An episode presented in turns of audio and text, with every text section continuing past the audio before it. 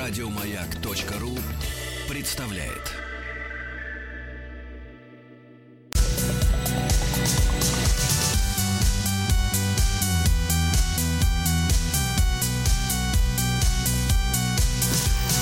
Сергей Стилавин и его друзья на маяке. Так, граждане, здравствуйте, дорогие товарищи. Здравствуй, мальчик Владик. Здравствуй, Сергунец. Вот, у дяди Сережи в лесу минус 13. Хорошо. Не в хорошо. лесу, минус бодрит, 11. Бодрит, да. Слушайте, э, Владик, значит, э, хотел с места в карьер выступить э, с заявлением об окончании моего личного расследования. Так, так, так, так. Вот, так. дело в том, что вы знаете, что я э, бороздю, бороздю Борозжу. Бороздю э, просторы, э, просторы интернета, ютуба. Ну, э, стараюсь, знаете, из, э, так сказать, мозаики, да, вот есть люди, которые, ну вот, э, слушают одну программу или там смотрят одну, одну, одну передачу, и вот и смотрят ее, и смотрят, А и смотрят. вы черпаете. Да, я, значит, из разных мест стараюсь выудить э, побольше информации, чтобы, как говорится, сложился в голове пазл. И, наконец-то, ребята, сегодня ночью у меня сложился пазл, с которым я хочу с вами, которым я хочу с вами поделиться. Значит, ну, вы знаете, меня, страстного исследователя, значит, э, происхождения Луны, рептилоидов, М, вот, э, значит, э, были ли американцы на Луне? Этот вопрос меня очень сильно занимает, да? Вы Э, занимаетесь плоская естествознанием, Сергей. Плоская ли земля? Да, Это да, все да. меня забавляло, да. Кстати говоря, после того, как э, китайцы э, вот на Медне э, запустили э, ракету на Луну, Так. Э, опустили туда на нее, на ее поверхность луноход китайский, который взял пробы грунта и так далее. Э, Есть что и на эту тему сказать, э, потому что, ну, например, на всех, всех видео там или кинокадрах, которые американцы показывали э, в, в конце 60-х, э, на Луне была пыль, Ага. а теперь ее нет. Интересно. То есть, видимо, за, три, за 50 лет ее сдуло малость. Прибрались. Сдуло, да. Вот, но это так, это мелочи. Я сейчас не об этом буду говорить. Естественно, что после 3 ноября вот э, все мои искания э, в том же Ютубе, да, э, были направлены на то, чтобы понять, как развивается эта ситуация, которую я ни в коем случае не могу назвать шоу, а, хотя некоторые телевизионщики и, э, так сказать, блогеры хотят представить это все как э, м, карусель, карнавал и так далее и тому подобное, э, смешной, но это все, конечно, очень серьезно и не смешно, но об этом не мне говорить, я политикой не занимаюсь. Но, а, слушайте, у меня был, была в в голове четкая вот э, непонятка. Понимаешь, когда там 90% всяких обзорщиков, политологов, самодеятельных и- или дипломированных, вот, с образованием и без, рассказывали о том, какое чудовищное, так сказать, какой чудовищный произвол происходит в Америке, как попрана демократия. Значит, я вижу прям как слюни бьются об, об стекло камеры, когда они это говорят, да. И вот 95% вот этих всех комментариев, они касаются эмоциональной точки зрения только лишь, да. Э, Что, мол, типа, до чего же дошло эти вбросы, э, т-т-т-т-т-т, и такая патетика, да, за которой я вижу, что нет понимания, потому что люди ну вот э, эти самые 95%, они не живут на территории штатов, э, плохо понимают местную специфику и, соответственно, ну, нахватались где-то чего-то друг у друга, грубо говоря. Ну и вот и жонглируют, даже пинают мяч. Вот в круг стоят э, и пинают его, да, бессмысленно. И вдруг у меня сложилась, э, значит, вот картина, что же, что же на самом деле произошло. Значит, толчком к этому, к пониманию, значит, стало сегодняшнее ночное сообщение. Я с утра встаю, конечно, кто-то идет за кофе, кто-то идет туда, кто- куда мы все ходим. Но это не мешает нам делать это со Стоите и смартфоном бороздите, так? со смартфоном в руке. И, естественно, ты с, с ночи смотришь первым делом новости. И я увидел первые, первые, значит, новость о том, что уже, э, значит, так, внимание, зацепка, да? Так. Уже 17 штатов американских, там, напомню, по-моему, 51 у них всего. Вот, 17 штатов поддержали э, запрос э, Техаса э, в Конституционный э, суд, ну, Верховный, извините, суд, э, значит, отменить результаты выборов вот в этих четырех штатах пресловутых, да, где сейчас, так сказать, происходит вся главная борьба. Ну, вот, 17 штатов. Я понял, что, так сказать, история-то, видимо, стоит, э, э, стоит каких-то свеч, да, вся, вся эта. И я вдруг понял, проанализировав за последнее время тех людей, которых я слушал, и из Америки, и наших, и вдруг я понял, в чем прикол. Значит, там оказалась э, ситуация-то вот в чем, если простым языком говорить. Uh-huh. Значит, э, в осенью прошлого года в этих четырех штатах uh-huh. были приняты, э, значит, новые выборные законы которые разрешили э, принимать, э, значит, бюллетени э, по почте uh-huh. без штампа с датой отправления. Без, без подписи, без подписи лица, который проголосовал, и так далее, так далее, так далее. То есть, понимаешь, да? То есть, если ну, раньше это дает, эти... Да, свободу. Раньше эти запреты существовали, они в, в, там в октябре, по-моему, что-то такое, в октябре прошлого года эти четыре штата под шумок, а может быть, э, это была ловушка как раз э, э, республиканцев, которые как бы сделали вид, что не заметили этих изменений, понимаешь, да? И потому что, конечно, демократы готовились к выборам, они знали, что выборы будут в ноябре 2020, поэтому в осенью 2019 они подстраховались. И вот в этих четырех штатах изменили выборное законодательство, в котором разрешили принимать бюллетени, которые заполнены не так, как были бы заполнены э, два года назад, 20, 100 лет назад и так далее. Ну, понимаешь, да? То есть э, сделали легальными бюллетени, которые надо, в принципе, в обычной ситуации выбрасывать в мусорное ведро. Ну, вы понимаете, когда вот наши выборные диссиденты, скажем так, э, ходят на выборы и начинают кресты ставить во всех э, полях. Ну, понятно, да? короче, легализовали Портить. такую лазейку. Они легализовали то, что испорченные формально ну, бюллетени да, да, да, становятся конечно. легальными. Угу. А теперь, внимание, какой трюк. ну а теперь, внимание, трюк. А какой есть у республиканцев и у дядюшки, э, так сказать, Дональда Альфредовича. А эти изменения, мало того, что противоречат Конституции общей американской, но еще и нарушают Конституции этих четырех штатов.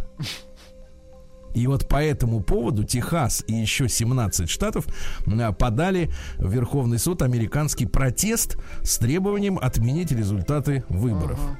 Вот что произошло-то. Поняли теперь? Вот так. Да. Вот так.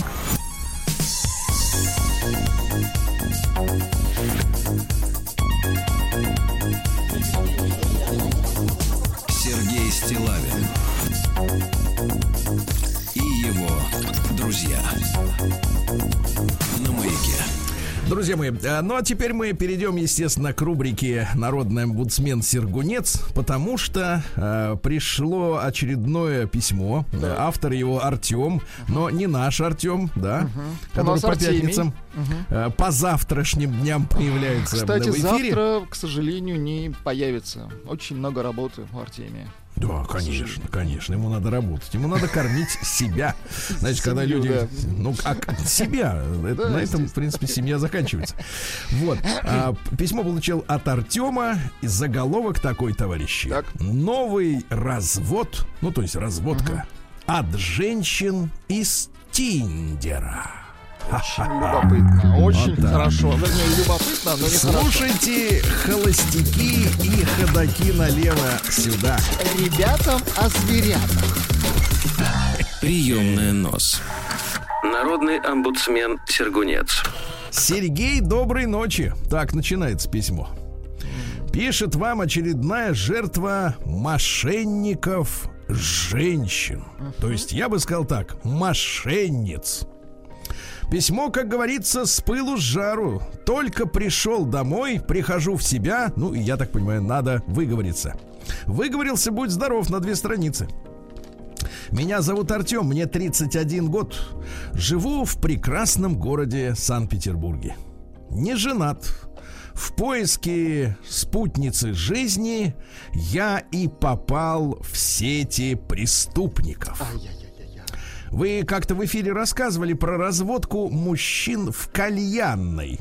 И, ну, это старая европейская, американская приколюха, э, когда человек, э, значит, э, знакомится с девушками, в, они говорят, а пойдем, угостишь меня шампанским. Ну, Владик, я помню, вас, вам, вам пригла- предлагали не обломаться и угостить пьяную даму пивом. Да, да, да, что-то такое было. Вот. А шампанским, ну, сколько может стоить бокал шампанского? Да так же, как и пиво.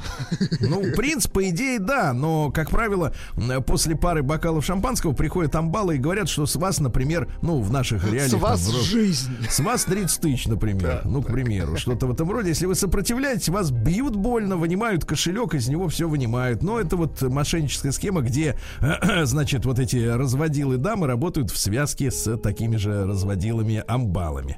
Вот. И вот, значит, э, значит, про развод мужчин в кальянной. Им приносят невероятный счет в конце встречи с девушкой. Я всегда думал, что умен. И, ну, такими нас воспитали. Нам матери говорили, ты самый лучший, правильно? Самый А разве самый лучший может оказаться лохом? Конечно, вызывает вопрос, если у всех есть матери, то кто же лохи? Э, Вот, э, но не хочется верить, что это все происходит э, именно с тобой. Я всегда думал, что умен и в подобную ситуацию не попаду, но жизнь продолжает меня учить и после 30. Напомню, человеку 31. Так вот, со мной произошла похожая история. Познакомился в Тиндере с прекрасной молодой девушкой. Я всегда за живые знакомства. Тут я сделаю ремарку. Напрасно. Свободно могу подойти к девушке, пообщаться на улице. Ты сразу можешь услышать человека, поговорить, сложить адекватное первое впечатление. Но Петербург город северный. По скриптум я переехал год назад из Сочи. Опа! Владик, да буквально ваша история. Землячок, отлично. Ага. И в суровую погоду пришлось искать другие варианты. Короче, обмерз. С девушкой, которую звали Элина. Элина. Тут я должен сделать маленькое отступление. Сразу прошу прощения у женщин, которых родители назвали Эллина, Изольда, значит, э, и Анжела. так далее. И так далее, да. Я скажу так, что эти родители создали, конечно, проблему. Потому что, ну, это я свое личное мнение, никто не, пож- пожалуйста, не обижайтесь. Ну вот, но просто когда имя сложное, вот такое пафосное, да, то оно накладывает, во-первых, на человека обладателя отпечаток осо- особый. Он не может быть, ну, например, и Алина не может быть такая, как какая-нибудь Наташка. Я при этом люблю очень и Наташек. Да, да, да. Ну вот, но просто оно накладывает отпечаток и часто формирует человека. И он тоже таким же вот, как бы вырастает под стать. Вот я Сережа, ну и Сережа, ну и все. Что там? Сергунец. Максимум, что можно вы- А Элина это не просто. А Элина понял. это неспроста, это почти Наполеон первый, Бонапарте. Так. Да, поэтому, конечно, ну вот представьте, а представьте, как вы вот знакомитесь с такой девушкой, будете называть ее в быту. Элечка. Ну, какие Или будете? Вы просто, ну, сокращенно, ласково, на. Нет, или, или подь сюда, как вот, что будете сюда, конечно. Я не понимаю. На, Ну, хорошо. сюда. А, С девушкой, но люди западают на внешность и не думают о последствиях, понятно.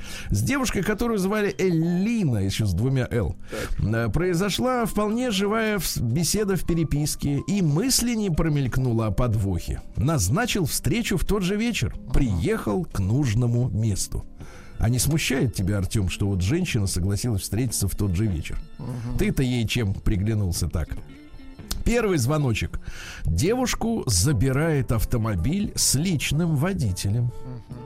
Она говорит, что из состоятельной семьи и родители беспокоятся за нее, но девушка она простая и скромная. То есть, смотрите, простая и скромная девушка, А которая, решила познакомиться с лохом э, из интернета, э, ездит на персональном автомобиле с водителем и живет в богатой семье. Слушайте, не, я видел фильмы, где фантазии такие, что, мол, типа, например, приходит доставщик пиццы. Но разные- это фантазии сценаристов, Сергей. да-да-да. Или всякие другие. Или богатая девушка приходит в бомжатник и там э, радостно знакомится с бомжами. Вот, но, но сколько можно верить в сказки, парни? А, Юрий предлагает. Элину ласково называть э. Э, да. Просит водителя подыскать место, так как город знает плохо. Представляете? Водитель. Родилась она в Москве, ведет живую беседу, раскра... рассказывает о жизни. В диалоге случается второй звоночек, на который нужно было обратить внимание. Она отказывается поехать в место, которое было предложено мной, мотивируя тем, что она за равноправие. Я за равноправие, котик и хочет, чтобы мы сделали выбор вместе. Дорогие друзья, это еще одна замануха женщин. Когда они предлагают вместе что-то обсудить, это значит, что вы должны согласиться на ее выбор. Водитель высаживает нас на набережной Макарова у метро, метро спортивное. Представляете себе? Спортивное, да, но ну, это, в принципе, так, центральный район. Да. Так, Здесь есть несколько приличных заведений, говорит водитель. Чтобы не вызывать подозрений, мы идем по улице и как бы ищем, где же нам сесть. Все вокруг наглухо закрыто. И вдруг, как мне показалось, совершенно случайно на первой линии Васильского острова, о, друзья мои, это прекрасные места, мы набредаем в кавычках на заведение о вино. О вино? Да. Знал бы я, что на Яндекс карте в отзывах об этом заведении так сказать, есть истории. Но зашел, ничего не подозревая. Все выглядело натурально и непринужденно. Девушка ведет себя тоже естественно. Даже иногда дозированно старается показать капризный характер для большей убедительности. Она играет богатую дочку, которая хочет отношений с простым пареньком. Чистым пареньком, так. Легенда заучена, как оказалось, позже. Девушек несколько, и легенда одна и та же. Эллина, видимо, имени настоящее, завлекая в свои сети, даже приглашает завтра, о боже, помочь ей выбрать белье в магазин Тайны Виктории. ну, э, да, магазин, да, понятно. Ну, там модели, как правило, такие яркие. Подруга заболела и не может помочь ей застегнуть лифчик, я так понимаю. А, проходит увлекательная беседа, тактильные контакты, глаза в глаза, eyes to eyes. И приносит счет. Девушка заказывала салатик и несколько бокалов шампанского, а я бокал сухого вина. Счет Ха-ха-ха, господа. ну 20 тысяч да ладно, рублей. Салатик и три бокала. Прекрасно. Я не понимаю, что происходит. Смотрю меню. А там действительно такой ценник. Это было, как его, Слушайте, а какое хорошее... марочное. Слушайте, а какое хорошее заведение, а? Мне кажется, Салатик. центровое, да? Рядом с просекка за 550 есть шампанское за четыре с половиной по счету-то все сходится, и придраться не к чему. Мы вообще не имеем претензий никакого к заведению, правильно? И, и Артем к нему не имеет. Девушка вторит, не переживай, это такие мелочи за меня, для меня. Завтра я заплачу за тебя. Я достаю кредитную карту, расплачиваюсь в шоковом состоянии. Представляете, состояние. Вот, знаете, у нас есть памятники, когда Ильич, например, указывает на, смо... ну, на Зимний дворец, да, например, рукой в сторону. Туда. Даже, даже если он стоит в Магадане, он все равно показывает все на туда. Зимний дворец. Ну, он всегда на север показывает. Да, куда-то показывает. Он компас. А где памятник человеку, который только что потерял деньги. А, это а, зрачки расширены. Да, да, да. И руки, руки, руки, руки трясутся. Да, в шоковом состоянии, не могу понять, что произошло. Девушка садится в свой Мерседес. Угу. Чувак, ты только что приехал из Сочи в Питер, у тебя нет своего жилья.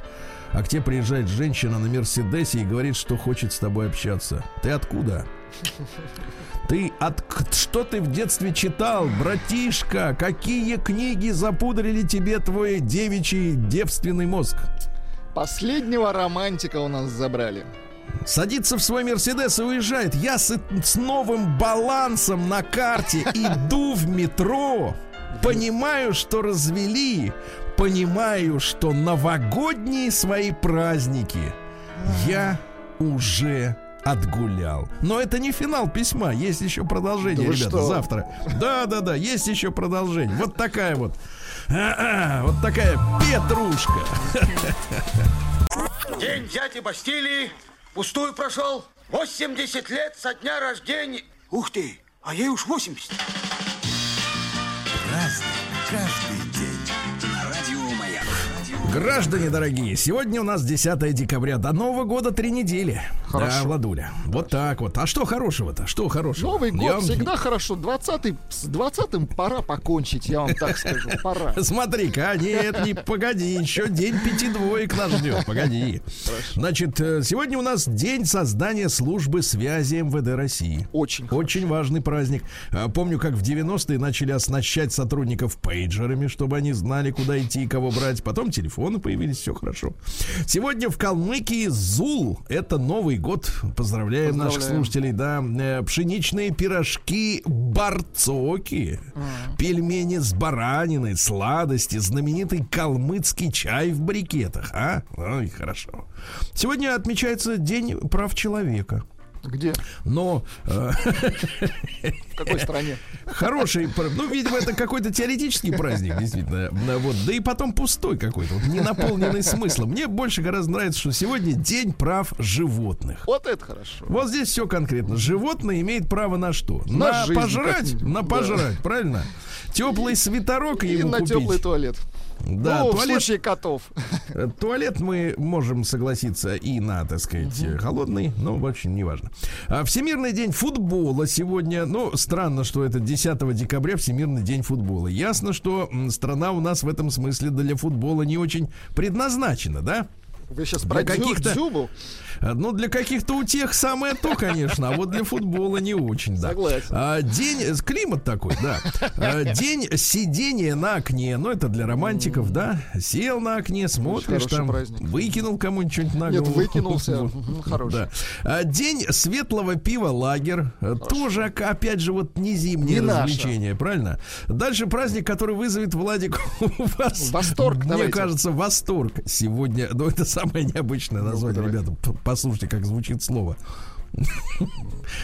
День засандаленных. Подождите, это что, день алкашей, что ли? На что вы намекаете? Ну вот что значит выражение засандаленный? Засандаленный, не знаю. Нет, вот Я вот знаю, есть обездоленные, а вот засандаленные, вот не знаю, что. Ну, но сегодня ну, ну, полет вашей фантазии Или должен что-то военное, ну, типа, побежденное. Засандали, но не пляжное явно. Вот. Ну и сегодня знамение э, праздника русский народный. Да, люди внимательно смотрели в звездное небо, э, следили за поведением зверей, опять же, в день прав всех Хорошо. зверей. Ну вот, кстати, мне кажется, что звери тоже имеют право участвовать в выборы, по выборах, по крайней мере, в американских. Имеют да. право быть Ну вот, э, в лесах, в лесах шла своя жизнь. Лоси пилят э, об деревья свои старые рога и сбрасывают. так что хорошо. можно найти хорошие такие рога, Рога да, крепкие. товарищи. Ну и, э, значит, молились святому Роману в этот день об избавлении от бесплодия. Вот так. Праздник каждый день. На радио Маяк. Ну что же, в 59 году до Рождества Христова Клодий Публий Пульхр Красиво. Пульхар. Пульхар. Вот, а чтобы стать руководителем, отказался от патрицианского достоинства, ну, то есть отказался быть этим, э, значит, э, привилегированным, и избрался народным трибуном. Вот, говорит, теперь я, пошел. теперь я от народа пойду. Хорошо, хорошо. А, да, сегодня в 1606 году началось решающее сражение под Москвой повстанческой армии э, под предводительством Ивана Болотникова. Ну, в советское время всех их записывали в коммунисты. И Болотников, и, и Степан Разин, и Пугачев. Они все были коммунистами, естественно, господи. Ну вот, но это было не так. Значит, командовал э, войсками против Болотникова Михаил Скопин-Шуйский, очень молодой, красивый и талантливый руководитель, которого через некоторое время уморили на одном из банкетов ядом. Потому что это был действительно такой авторитет, несмотря на свой возраст. И он мог бы, кстати, избавить нашу страну от смуты 1610-12 году. Да. А что вы так Нет, дышите? тут просто сообщение пришло. Люди пытаются понять, что же обозначает на самом деле э, определение засандаленный. Э, пишут, что, возможно, это неудачное свидание в Тае засандаленной. Понимаю. Нет, не Ну, люди- неудачное, неожиданное. Неожиданное завершение Нах- неожиданная находка, Примерно находка. как э, в кабаке «О, вино». Да. Так вот, э, самого, значит, Скопин Шуйский, поскольку был профессиональным военным, одолел повстанцев. Самого Болотникова сослали в Каргополь, ослепили, а потом утопили, чтобы не видел, куда всплывать. Вот такая вот история, да. Но говорят, что за Болотниковым тоже стояли какие-то поляцкие силы или другие. А теперь же появилась, кстати, новая история. Слушайте, я тут э, знакомился с трудами историческими. Говорят, что вся вот эта вот, вот этот весь геморрой с Польшей, который у нас был м, э, вот в смутное время, да, э, вызван был тем, что как раз, э, ну, знаете, у нас историю ж как преподают. Вот история Древнего Египта, вот история России, а вот история Западной Европы. И все это в разное да. время, а, значит, и у людей, у детей не создается единой картины мира, хотя, несмотря на то, что глобализма не было, и за э, 20 тысяч рублей нельзя было туда-сюда слетать на Мальдивы, грубо говоря, вот, но тем не менее мир един, да. А проблема-то в следующем, что как раз в это время на Западе э, в многих странах побеждает протестантизм. И римская католическая церковь обратилась, э, обратила свое внимание через Польшу на новые территории для того, чтобы расширить свои, э, так сказать, географическую локацию через, с помощью России. Понимаете, да, чем это было вызвано? То есть э, протестанты фактически Ну, выдавливали подмяли. католиков, католиков на территорию нашей страны, чтобы здесь, так сказать, э, ну, так сказать, да, понимаете. Поэтому все, все очень связано друг с другом. В 1610 году Адриан ван Остаде родился. Это голландский живописец. Э, Жанровые картины малого формата, но и и рисуются быстрее, его нести Он- проще. он краски правильно? экономил, Герои, понимаю. герои картин это курильщики, выпивохи, засандаленные, ну, Ну, вот. А шарлатаны, танцоры. Танцоры. Ну, вот. Изображал очень реалистично драки в кабаках. Ну, посмотрите, Ван Остаде. Э, действительно. Э, ну, репортажный портрет. Да, морды, морды такие, что не хочется под руку попасть. Да-да-да. А сегодня в 1699-м Петр I учредил Андреевский флаг. Хорошо. Это синий косой диагональный крест, вы знаете, и сейчас на нашем флоте это замечательное знамя, да. А в 1798 98-м а, Александр Павлович Брюллов, архитектор, брат художника Карла Павловича угу. Брюллова, да? Он что сделал? Он построил Пулковскую обсерваторию. Хорошо. Значит, здание гвардейского экипажа на Дворцовой площади. Вот. Э, и вместе с э, младшим братом его, когда им было всего 11 лет, приняли в Академию художеств на казенный счет. Видите, выучили, угу, и все. И 46 лет прожил в браке с женщиной. Представляете? Молодец. 46 лет, да. Вот. А в летние месяцы с женой э, гостил, э, так сказать, у Михаила Глинки, у Николая Неплохо, Гоголя. неплохо. Видите, как все... да. Людей-то мало было. Все Ага. достаточно кучно обшло. Да, сегодня в 1799 во Франции ввели метрическую систему. Понимаете, да? Сейчас э, на карте мира есть три государства, которые, ну хотя формально кто-то из них и подмахнул, но тем не менее в США, как вы знаете, там, Там вот эти галлоны. свои идиотизмы, да. И причем мало того, что у них галлоны в, в плане топлива, да, так у них еще и кривой, значит, расход топлива идет. Смотрите, у нас как, например, там, у вас расход там, ну, например, 8 литров на 100 километров, да, у нас показывает бортовой компьютер в машине, а у них наоборот. Вы можете проехать на галлоне 40 километров. Понятно. Понимаете, да? С другой стороны, да. Да, при этом есть Подходит. еще и запас топлива в целом. У нас сколько у вас вообще, так сказать, э, запасов. А В Либерии, это вот государство внутри, э, так сказать, ЮАР, я так понимаю, да, в Либерии. И Мьянма, она же Бирма, не хотят там принимать метрическую систему, понимаете? Упертые. Да, да. В 1804-м Эжен Сю родился. Сю? Сю. Сю. Э, Вот, э, он в качестве военного врача ездил в экспедицию в Гваделупу. Так, и там... Ну вот, на Антильские острова. Да, да, да, да, да. Вот. Ну и что? э, Папаша его хирург оставил сыну миллионное состояние. Жил он на широкую ногу. Был парижским э, кутилой и денди. Неплохо. Вот. А в свободное время, когда протрезвевал, исключительно литературе отдавал себя. И то, То есть, есть вот он он, Он в кабаках из изучал. Изучал нравы, да, да, да. И он называл следующее, что источник всех человеческих страданий Так. это эго- эгоизм общественной организации. Красиво. А- Эгоизм, дорогие товарищи, да. Не хочется поделиться. Ну, давайте цитаты из товарища Сю. Правосудие это как мясо. Слишком дорого, чтобы его ели бедные люди. Хорошо. Хорошо. Долг общества предупреждать зло и не только поддерживать, но и вознаграждать добро. Хорошо. Вот, ну и наконец, чтобы узнать своего человека, разбойникам, как и честным людям, достаточно одного взгляда. Ну, Видите, он бы к этому не пришел, если бы не сидел бы в Ну да, я смотрю, он тертый калач. Да, так вот, когда занят своим каким-то делом, что-то точишь, пилишь, копаешь, э, мысли в голову как-то не идут А вот когда да? ничем не занимаешься, идут. А вот если, например, покручиваешь бокальчик шабли, как говорится, кислятины, вот, то нормально.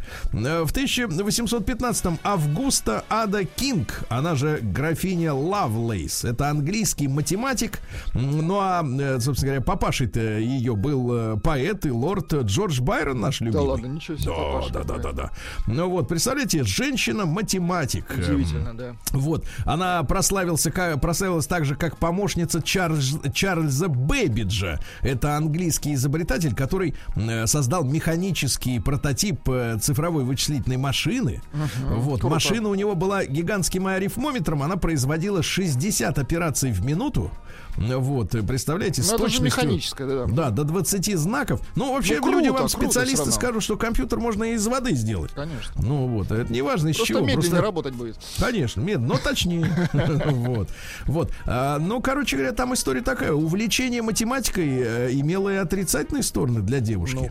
Она изобрела так называемую безошибочную систему игра, игры на скачках, ну, ставки делала на спорт.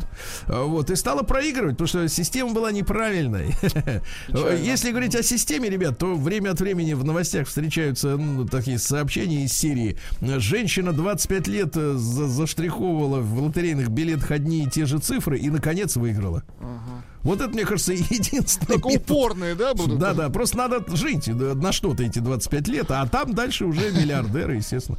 Ну вот, ну и сегодня в 1819-м Эдуард Альфред Каупер родился. Это английский инженер, э, который придумал ну, воздушный насос для доменных печей, чтобы они не затухали. Молодец. Насос так и называется Каупер, понимаете? Ну и Николай Алексеевич Некрасов поэт, о нем мы поговорим отдельно, и как он Минаж от Руа, боже. как говорится, соорудил. День взятия Бастилии пустую прошел. 80 лет со дня рождения. Ух ты, а ей уж 80. Разный, Так, ну что же, э, про товарища-то Некрасова, Давайте, про нашего, давайте. да? Как он, Этруа. понимаешь ли, жил-то с, ре- с редакторшей своей, то есть с женой редактора. Это же, понимаешь ли, э, как бы вот, вы понимаете, тут ведь в чем история, что людям, которые как бы выходят за грань обычной бытовухи, да, им положено выйти за все грани. Понимаешь, невозможно быть, например, революционером и вести э, добропорядочный образ жизни с детишками, с самоваром, вот этим, какого-нибудь э, котика ласкать на коленках, да? Нет, если уж ты пошел, как говорится, туда, то туда иди, да. Ну, давайте вам стишки прочту хорошие, стихи. Давайте. Белый день занялся над столицей, сладко спит молодая жена.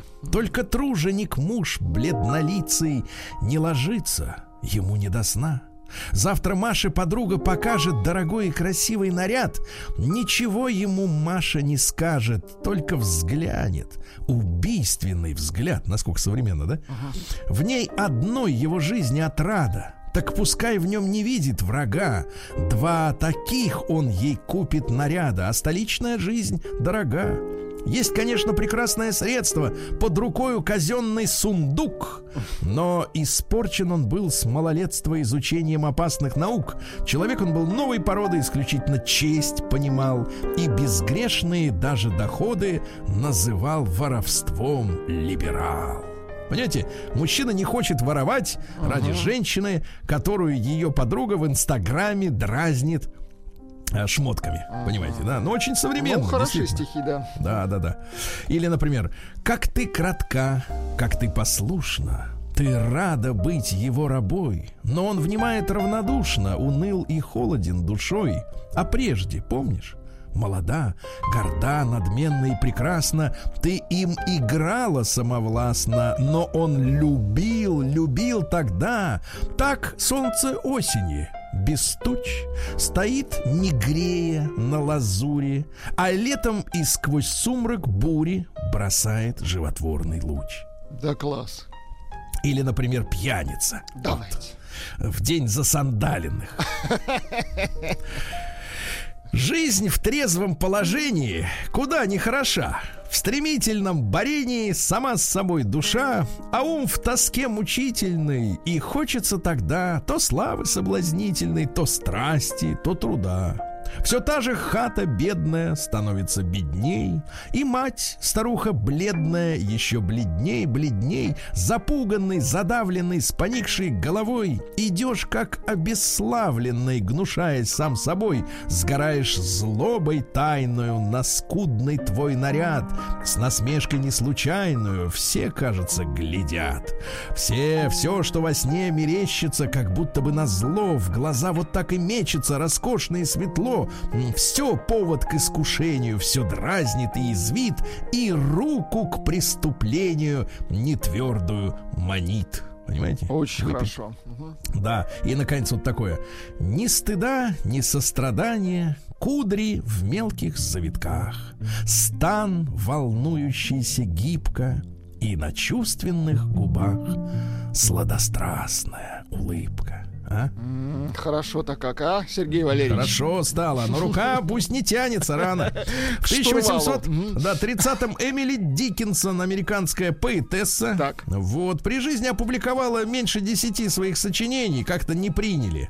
Ну, вот давайте, один из Давайте. редких случаев, когда В переводе. американская поэзия переведена как стихи, а не как просто там набор слов.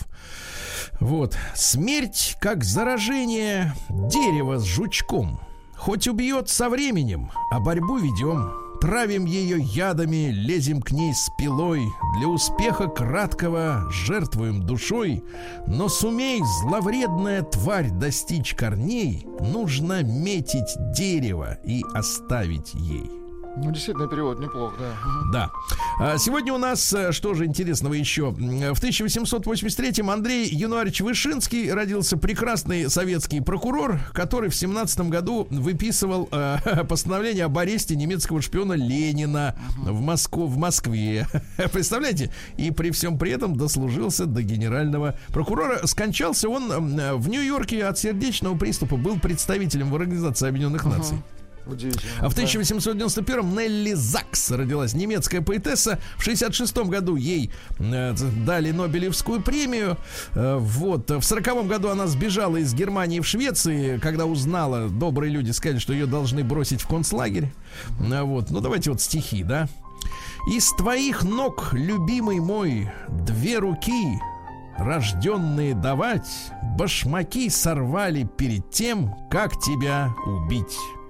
Две руки из ног. Неплохо. Две руки из ног, да, вот так вот. да. Оригинально. Вот такая история. Карандаш родился в 1901 году. Наш замечательный, замечательный советский клон Михаил Николаевич Румянцев, да? Помните, он Мгм. У нас ходил. училище имени его. Вот так вот, видите, как хорошо. Очень И вас хорошо. бы туда бы устроить бы. Так Да не вот держитесь за канат. Спина плохо работает, да. Да, спина плохо, так можете лежа. Э, В 52 Лежа году... никому я не нужен. Да, в 52 году Николай Вениаминович Иванов, помните такой э, Иванов Гдлян, след, следственное дело было связанное с узбекским э, хлопковым делом. Наверняка следственное дело не на пустом месте, но в последнее время все чаще слышу э, рассказы об этой всей истории, да, которая происходила в э, перестройку, что это дело было возбуждено э, в какой-то степени э, для того, чтобы запугать местные национальные элиты, Ага. и чтобы у них возникло желание поскорее отсоединиться от Москвы, э, чтобы московские следователи больше им не мешали нормально жить. Теория Понимаете, заговора, да? да? То есть такой подтол- толчок такой в спину к сепаратизму. Ну, когда тебе страшно, что за тебя придут, в принципе, выход в разъединении, когда за тобой некому приходить, и ты остаешься единственным королем на этой территории, в принципе, логичен, правильно? Сегодня в 1953-м Хью Хефнер вложил 7600 долларов, ну, сегодня, наверное, это 1050, а может быть 100 тысяч долларов, напечатал первый номер плейбоя с голенькой Мерлин Монро. Очень хорошо.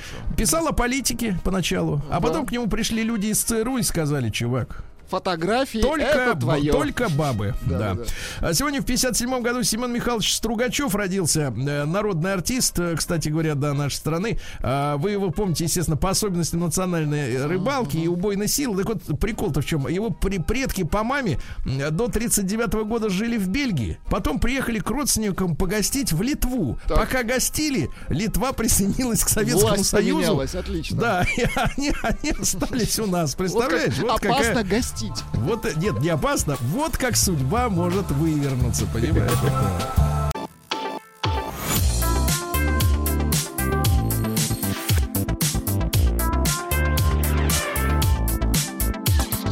Сергей Стилавин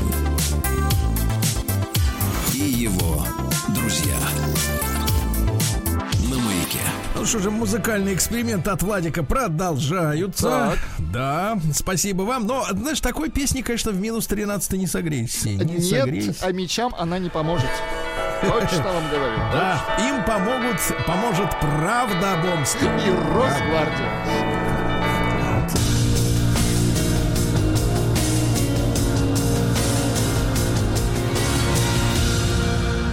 Зона 55. Мы сегодня начнем с хорошего, товарищи. Амичка, ожидая два года компенсацию после дорожно-транспортного происшествия, будучи жертвой этого происшествия, поскольку ее автомобилю были нанесены ну, сказать, Повреждения? непоправимые А, п- вот повреждения, наконец дождалась компенсации в 300 тысяч рублей. А меча виновника предупредили, что если ты, гад, не заплатишь, мы пришли к нему приставы и говорят, мы отберем у тебя земельный участок и продадим его сами.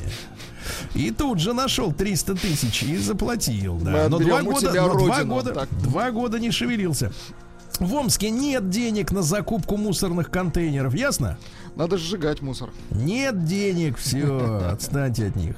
Роспотребнадзор заявил об опасности покрышек во дворах Омска. Так. Дело в том, что при помощи старых покрышек происходит благоустройство. Делают изгороди и так далее. Ну вот, э, Министерство э, природопользования, так понимаю, опиралось на распоряжение федерального правительства, которым с 1 января следующего года запрещается захоронение шин в Российской Федерации. Запомните. Ну Вот. Дело в том, что э, шины это токсичные, в принципе, предметы третий класс опасности. Не первый, конечно, да, не плутоний. Вот. Но тем не менее, и в Роспотребнадзоре долгое время не четко, четко не говорили, можно или нельзя. В итоге сказали, в конце концов, нельзя. А, шины приобрели статус засандаленных. Вот. Да. А Житель Омской области въехал на снегоходе в заправку, испугался и смылся, но по особым приметам, которые записали продавцы на заправке, м, 38-летнего неоднократно ранее судимого мужчину, а, так сказать, разыскали, да, вместе с его снегоходом «Буран». Это еще советский старый снегоход. А Мичка купила билеты в Питер, а оказалась в полиции. Это как? 50, Что за 50, трюк? 53-летняя Амичка планировала съездить в Петербург к своей доченьке. Нашла в интернете сайт по продаже билетов, где обещали европейский уровень обслуживания и доступные цены. Амичка купила билеты в обе стороны, заплатила 17 тысяч рублей, а потом оказалось, что денежки-то списаны не туда. Ай-яй-яй. Пришла в полицию, говорит, не лечу к дочери, лечу к вам. Дальше. Омские дольщики 7 лет ждали, когда сдадут их в 18-этажный дом.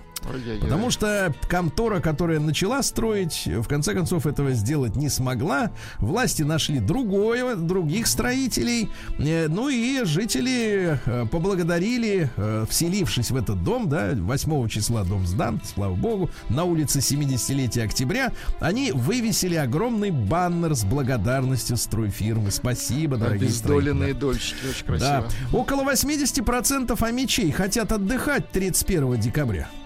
А губернатор, а губернатор Бурков им говорит, будете работать. И, кстати, вот 80% амичей, сколько их там, миллионы человек, да? Ну Вот. А один губернатор сильнее. Вот, вот что значит авторитет или authority, как говорят э, на Западе, да? Э, Чаще других хотят отдыхать женщины, э, чуть поменьше мужчины, но все равно в среднем 80%. А губернатор им говорит, nine, будете работать. В Омской области к Новому году подешевели авиабилеты. Очень хорошо. А вот подарки-то стали дороже. Вот, видите, как рыночная экономика реагирует. Лететь некуда, дешевле, а покупать придется. Э, Вот смотрите, на 13% подорожали медицинские градусники цифровые. На 13%. Ювелирка на 9%. э, Косметика на 4,5%. Зачем вам ювелирка, товарищ? Ну. Да, а дальше в недостроенном парке Омска запустили каток и тюбинг кросс. Очень хорошо. Хорошо. Да, это значит, да. Дальше а мечи ездили по темным се- селам и похищали э, животных, овец и баранов. Очень хорошо. Наворовали они баранов и овец на 569 тысяч рублей. Затем их поймали. Вот, и в итоге они признали свою вину, похитители баранов, Э, но в итоге э, компенсировали пока что только из 569 То- только 122 тысячи рублей. Вот. Пока остального нет, говорят, пока не можем. Ну и, наконец, в Омской области, м, значит, село рядом с озером Эбейты наказали за то, что они на кладбище Так. разводят крыс и Ай-яй-яй. клещей. Не хотят проводить дератизацию, понимаете, да? Деротизация. Да, дератизация, да. Ну и, наконец, дыратизация, да. Ну и, наконец, в Омске молодого меча наказали на 2200 за то, что он, придурок, прицепил к автомобилю на тросе тюбинг, ездил и катал людей. Действительно придурок. Придурок.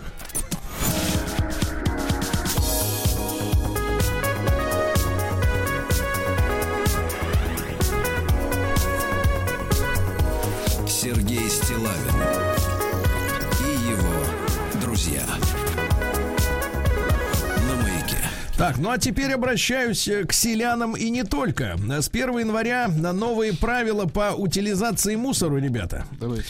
И если прежде, э, значит, огонь, например, для приготовления шашлыков можно было разводить без э, всяких, так сказать, отдельных предупреждений на своем, например, загородном участке, то теперь для этого должно быть специально оборудованное место. Вот нельзя просто приехать на участок на свой, вытащить из машины мангал, собрать его и просто отжарить Как следует. шашлындос. Да, да, да. Вкусный Теперь шашлындос. вас, ребята, проверят, где жаришь, как и зачем. Да. А, магазин э, Вкусвилл извинился за э, то, что в режиме ожидания крутил песню с текстом «Легкой смерти тебе, мой друг». Ну, говорят, это была такая досадная ошибка. Ну, давайте поверим, хорошо. Объявлены самые важные для россиян события. Ну, какие? Коронавирус, да, выборы президента США, естественно. Да, названы районы, в которых москвичи чаще всего забывают ценные вещи. Ну-ка, давайте. Документы, тур и прочее. Это Алтуфьево, Биберево, Нагатинский затон, Отрадное, Москворечье, Сабурова. Короче, если хотите что-нибудь найти, то там. А, Россиянка а, в горах на закате разделась догола в Сочи. О, боже. Это очень чтобы красиво. сделать фотосессию красивую Так. на Красной Поляне. Вот. Ну, а Не комментаторы... замерзла, нет? Комментатор, да быстро там щелка готова. Щелки э, готовы, это другое. Э, Так, Комментаторы говорят, что такую фигуру не стыдно и, и показать. Конечно, хорошо. А Невролог предупреждает об опасности мигающих новогодних гирлянд, дорогие Так, так, друзья. так, так, так. Надо учитывать, Нервный что тик может возникнуть. да, если постоянное мигание, могут быть мигренозные явления, мигрень, тошнота. Эффект усилится, внимание, Так. если человек выпил. При гирлянде не пей. Стоп гирлянды. Так. Да, на следующий день может почувствовать себя хуже вдвойне. Э, Красный цвет гирлянд провоцирует агрессию, а синий цвет очень опасен для, для сетчатки глаза. В некоторых местах даже запрещен. Э, Дело в том, что мы не щуримся на синий цвет, а он может обжечь э, Понятно. сетчатку. Да.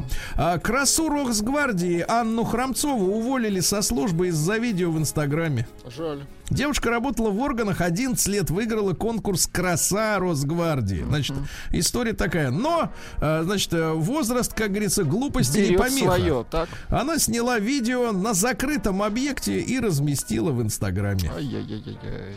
Увидел сослуживец, естественно, тут же доложил, то, что честный человек. Молодец, Значит, сослуживец? Да, краса Росгвардии заявила, что не готова комментировать случившееся. Ей нужно обдумать, после чего она решит, как жить дальше. Прийти Хорошо бы, хорошо бы женщинам перед тем, как выкладывать в Инстаграм вот эту всю ересь, думать перед, как ей жить дальше, а не после. Ну как вот, как вот взрослый человек, который 11 лет служит в органах, не может понимать, что нельзя снимать э, там, где нельзя. Ну вот что за люди-то, а?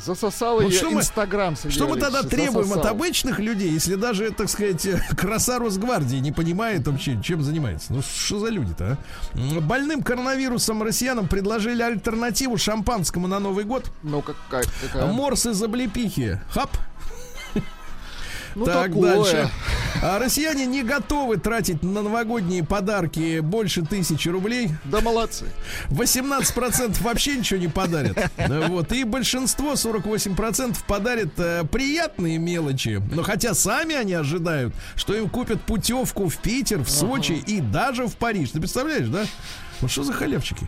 Ну и, наконец, э, в Казани появился новогодний троллейбус. Э, Водитель в колпачке и с бородой поздравляет и дарит конфеты. Да класс. Прекрасно. В колпачке. Малик такой. Колпачок. Наука и жизнь. Слушайте, а теперь сенсация. Я предлагаю вам держаться за ручки кресел. Давайте. А, э, значит, э, профессор аэронавтики и космонавтики Хайм Эшет, который 30 лет возглавлял израильскую программу космической безопасности, трехкратный лауреат премии Израиль Security Awards, объявил, что его родная страна Израиль и Соединенные Штаты Америки имеют дело с инопланетянами много лет. Ничего себе. Я бы отнесся к этому серьезно. Значит, во-первых, пришельцы среди нас. Э, дальше у штатов есть секретная база на Марсе, где находятся земляне и представители других планет. Но существует некая галактическая федерация, которая пока официально не позволяет с нами контактировать, потому что население будет шокировано, массовая истерика начнется. Вот, и мы пока не готовы воспринимать космическую реальность. Э, Эшет заявил, что президент США Трамп полностью в курсе ситуации, э, готов был раскрыть существование контактов, но Галактическая Федерация запретила ему это дело под угрозой, я так понимаю, смерти, что ли? Подождите, Трамп инопланетянин? Нет, он Я со- собирался вскрыть правду. А, понятно. Ну, он же как президент должен знать Но он все, выглядит, что... кстати, как инопланетянин. Нет, как Потому что у него волосы не выглядит- свои. и выглядит Это, Байден. кстати, все знают. Байден, у которого сломала ноги собака, которую ему дали для психологической его плохо помощи. научили ходить его коллеги инопланетные. Да Вы, слышали этот прикол-то? Он да, пострадал из-за собаки, которая у него была для психологической помощи. Что с ним? Ну, конечно, ему не в президента, я помню. А панды, панды научились обмазываться конскими фекалиями, это чтобы согреться. отлично. Ну, хорошая новость, да. Научились, видишь, жизнь, жизнь заставит. Вот, а российский ди- диетолог развенчала миф о вреде глютена. А то у нас есть, мне, пожалуйста, глютен-фри. Вот это начинается, да. Оказывается, у, на- у обычного человека, который просто вот напуган психически, могут возникнуть вздутие живота, хроническая усталость или просто депрессуха, а так все нормально. Вот, на Северном полюсе зафиксировано рекордно быстрое потепление. Говорят, что уже три, через 30 лет Опасно, на Аляске. Все разморозится, да. Ну и, наконец, давайте что-нибудь... А, вот сообщение, которое, ну, я не понял, Владик, ты у нас из науки все-таки, из научных. Конечно. А, Радиоуправляемые Из очки... науки у Владика только очки, так? Радиоуправляемые очки для животных разработали белорусы. Да ладно. Вот так, да.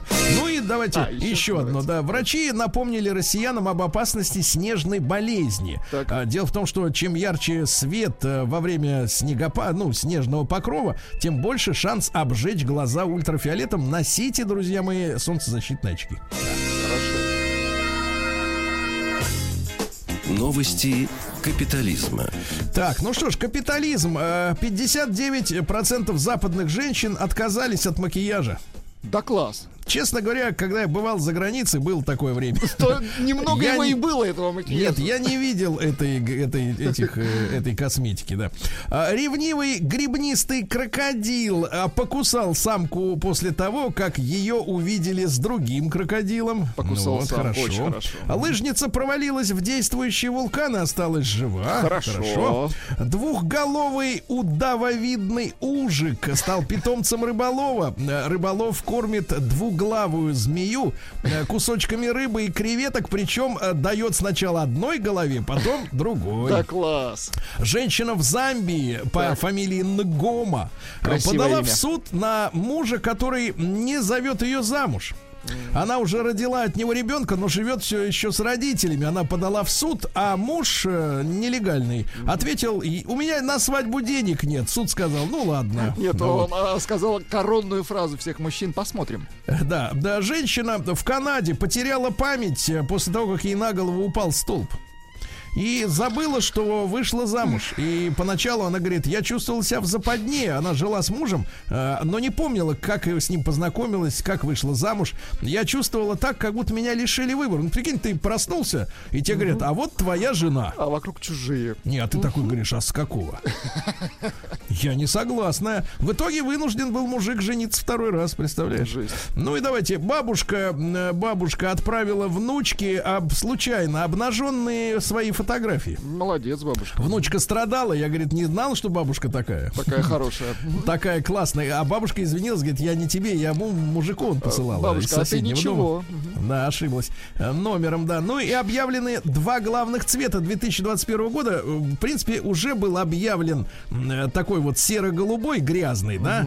Но теперь еще и цвет оранжевый под названием illuminating, то есть освещающий. То есть оранжевый тоже накопился у И оранжевый накопился. Все, давайте дальше.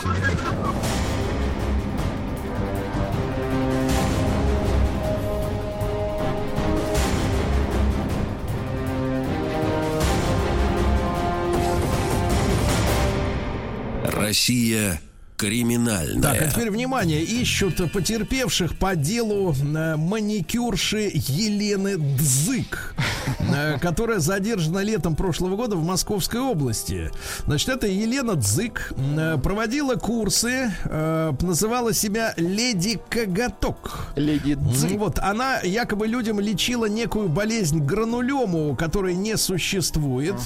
Она брала за тренинги 95 тысяч рублей и еще 10 тысяч за страшную операцию. Что она делала? Она, э, значит, э, э, на- накачивала клиента к обезболивающим и без предупреждения вырывала им ногти с корнем. Жесть какая. Ужас. 55-летняя Дзык. Э, Вот, они, соответственно, в э, городском поселке Марково, это вот в Иркутске, я так понимаю, э, проводила там семинары практикум. Короче, ищут женщин, которым вырывали ногти без обезболивания. Ребята, это, это финиш. Дальше. Родители Петер- детей Петербургского детсада, где я ж мать инициировала секс-скандал, говорят, что все неправда. Мать заявила, что у воспитательницы неподобающее эротическое поведение. Ну, так показалось, да.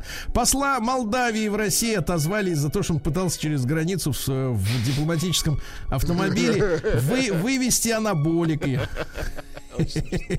Житель Севастополя, ну тоже ми- милая Давай. новость, э, под- поджег банкомат, чтобы согреться. Очень хорошо.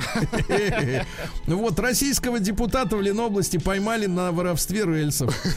Шпалы не брал, шпалы не брал. Банда российских полицейских за 4 года собрала взяток на 54 Да миллиона молодцы. рублей. Хорошо работают. Вот, ну и давайте пару сообщений. я предлагаю Россиянка, на самоокупаемость их перевести. да, россиянка украла коврик резиновый около магазина. Ее поймали по видеозаписи. Ну и, наконец, страшная новость, друзья мои. Давайте. Во время пандемии в Москве активизировались альфонсы. И вы представляете, что они делают, эти альфонсы? Если, Они э, значит, если женщина не хочет платить альфонсу добровольно, Так, так, так. ну, например, на помощь больной маме, ребенку или еще кому-то, то альфонс Так. приносит в дом женщину куклу с вмонтированной видеокамерой, О боже. Так. снимает секс, а потом при помощи этого видео шантажирует женщину и все равно добивается своего. Подлецы. Девчонки, осторожно, никаких кукол в дом.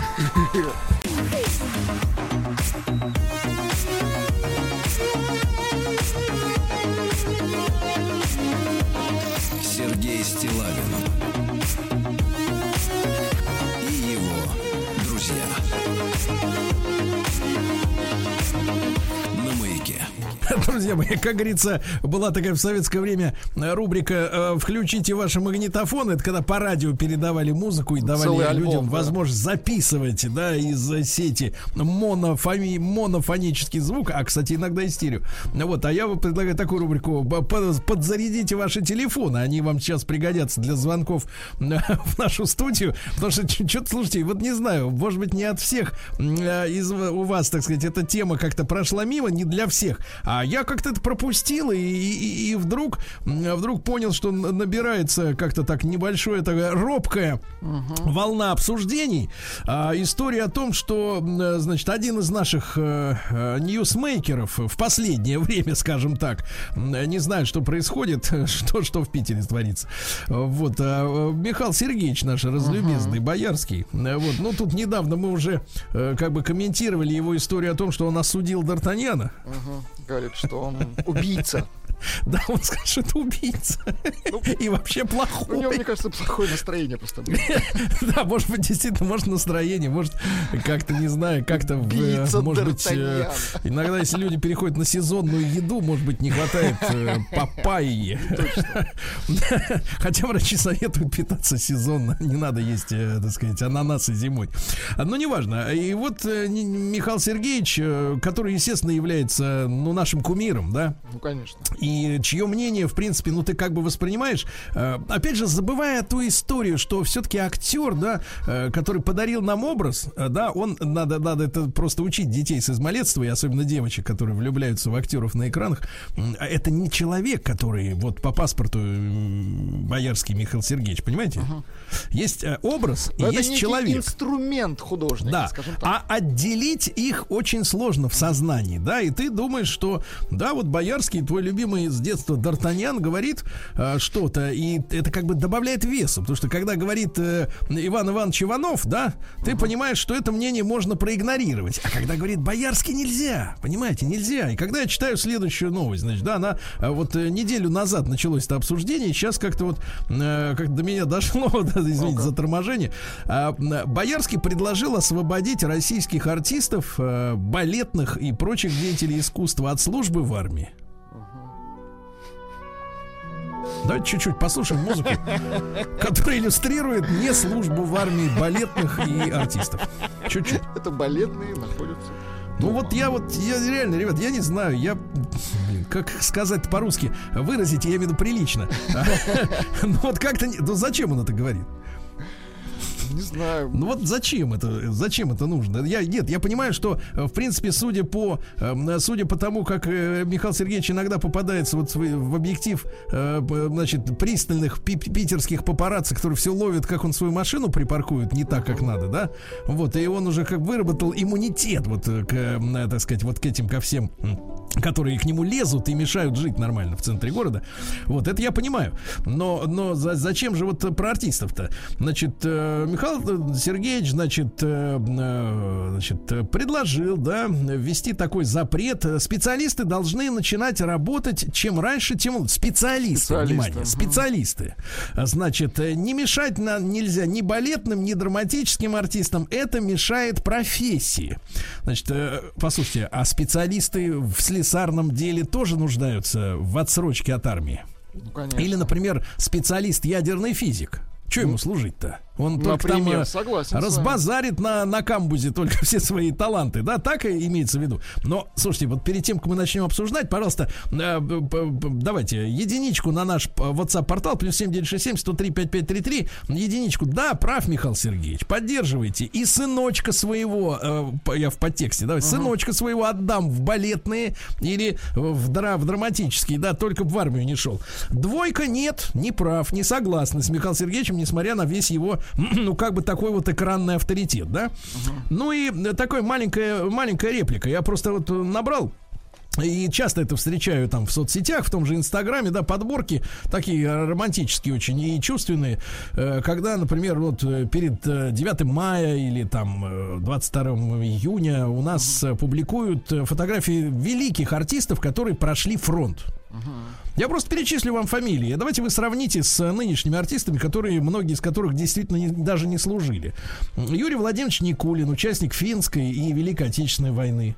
Э, Владимир Павлович Басов, не только Дуримар, но и замечательный режиссер великий. Да? Угу. Вот. Э, Зиновий Ефимович Герт, ну, э, Алексей актер. Макарыч Смирнов. Э, ну, если кто фамилию не распознает, то человек, который в, ков- в ковер был завернутый, а может не надо, надо, Федя, надо. Ну, да, да, да, да. Да, и в бой идут, и, извините меня, а, значит, в бой идут одни старики, механик э, э, самолета, да. А, затем э, Евгений Яковлевич Вестник, Михаил Андреевич Глузский, uh-huh. Иннокентий Михайлович Смоктуновский, Михаил ну, Иванович просто... Пуговкин, Георгий Александрович Юматов, Анатолий Дмитриевич Попанов, Владимир ну... Абрамович Этуш, Супер люди, супер, супер, люди. И, и тот же самый Леонид Гайдай, тоже mm, фронтовик. Супер. И Юрий Васильевич Катин Ярцев, Владимир Яковлевич Самойлов, mm. Глеб Александрович Стриженов. Э, Нас... Слушайте, и комментатор великий наш Юрий Николаевич Озеров. Эти люди не только служили, они рисковали жизнью. Я вот одного не пойму, ребят, а как может, ну, скажем так, мужской образ жизни э, помочь, помешать людям лучше почувствовать просто жизнь? Я имею в виду жизнь, само по себе. Но, э, но а как можно изображать, если ты не прошел что-то в своей жизни? Вот я, например, на некоторых вещах Считаю, что не имею права рассуждать, потому что что-то я не знаю, где-то я не имею опыта. Но э, чем же может действительно мужская просто жизнь э, помешать мужчине, э, так сказать, работать на сцене, знать э, реакции людей, образы, да, списывать их с реальной ну, жизнью. конечно, ну, это же важно, да? это же опыт. Если ты нас... только по учебникам знаешь, как надо что-то... Море вы... звонков. У нас да, люди... выдрючиваться, да, то как, как же ты можешь... Ну вот, ну вот смотрите, наш сегодняшний кинематограф, да, людей, которые вот э, небольшого возраста, возраста, ну вот они так и играют, собственно говоря, да, как, как они это по книжкам как они себе прочли. это представляют, конечно. Кто-то им там наболтал, да, но в, эти, в этих ролях нет жизненности. Эти персонажи, они просто, они прозрачные. То есть, mm-hmm. как бы ты любого другого на это место поставь из обоймы, да, и картина не разрушится, понимаете? Не разрушится. Но извините за стариковское брюжание. Итак, единичка на номер плюс 7967 103 5533. Да, прав, Михаил Сергеевич. Uh-huh. надо освобождать всех специалистов uh-huh. искусства, я имею в виду, да. Двойка нет. Ну и давайте большой разговор. Э, давайте Руслана послушаем, что давайте. ли, да? Руслан, доброе утро. А, Руслан ушел, следующий. Ушел, а есть Володя, да? Давайте, да. Володь, доброе утро и, и Володя, да? Так, я, я, честно говоря, теряюсь. Владик, рулите, пожалуйста. Алло, алло, алло. Здравствуйте, алло. как вас зовут? Вот так надо спрашивать. Владимир. Володя, пожалуйста, ваше мнение. Надо ли специалистов освобождать от службы в армии? Вы знаете, Сергей, я скажу честно, что это, конечно, дело должно быть добровольно. Но э, я... Не, погодите, добровольно когда... это добровольно, а мы говорим о массовости. Понимаете, если ты артист, то не надо служить. Ну, я считаю, что армия, она, конечно, свое даст, особенно сегодняшняя армия. Вот, потому что в сегодняшней армии и дисциплина другая, и там можно даже и научиться некоторым профессиям. Вот, вот вы кто по э, профессии, Володь? Инженер. Так, инженер, прекрасно. Угу. А, ну вот помешал, вы служили в свое время? Да, я не Помешало вам вот те, те два года, я так понимаю, судя по возрасту, да, по голосу, те два года помешали вам как специалисту Нет, сформироваться? ни в коем случае. Ни в коем случае не помешали. Более того, я шел в армию осознанно после военной кафедры. И после военной кафедры я шел не офицером, а шел просто служащим рядовым. Угу. Вот. И служил я, конечно, не два года, а год. Вот. Но все равно мне это очень много дало. Ну вот, что вот как но... человеку, вы можете объяснить? Э, просто у нас много неслуживших, много женщин среди аудитории, да? Вот чтобы понять людям, которые этого не касаются, что это вам как человеку дало? Дисциплина и ответственность, Сергей. Вот то, что ищут все женщины, да, ответственного, так сказать, порядочного человека. Хорошо, спасибо, спасибо, Володя. Давайте э, Максима послушаем. Максим, доброе утро. Да, доброе утро. Здравствуйте, мужчина. Ну, пожалуйста, я смотрю, вы даже варичку включили, да, изго- на изготовке. У меня работа совершенно без концерта не будет. Я с вами Хасудевичем согласен, Сергей, с вами абсолютно не согласен. Так. Если деятели, деятели науки а, могут получать отсрочку, то почему деятели культуры не получают? Это, это первое. А вот с вами то, что многие артисты и великолепные актеры прошлого проходили войну но я думаю, что для многих людей это не гордость, это, мне кажется, их беда и боль, потому что то, с чем они там столкнулись, и э, то, что они там увидели. Но вы не видите разницу между вы не видите разницу между стерильными актерами и теми, которые жизнь познали Я по-настоящему? просто, я вижу разницу между хорошим и плохим кино. Если сейчас актеры плохие, э, если фильмы сейчас плохие, то это просто кино плохое. То есть, не, То есть актеры времени не виноваты. Актеры, актеры не виноваты. Хорошо, как хорошо, могут. услышали. Мнение услышали, да. А, Кирилла, давайте послушаем. Да, Кирилл, доброе утро. Да, доброе утро. Ну, Да, мужчина, пожалуйста. сказать, да. Да. Да. Мне полковник военкомате сказал, говорит, на гражданке ты больше пользы принесешь. Это было в 90-е годы. И два года я чинил компьютеры в военкомате. Но это так, к слову. Значит, а что касаемо нынешней военной службы, я по роду деятельности инженер-строитель, и э, в одном из закрытых городов строили, ну, реконструировали там солдатские столовые, казармы. И это все было в действующей части. А, там вот ребята, которые, ну, дети, да, которые приходят служить, они служат один год.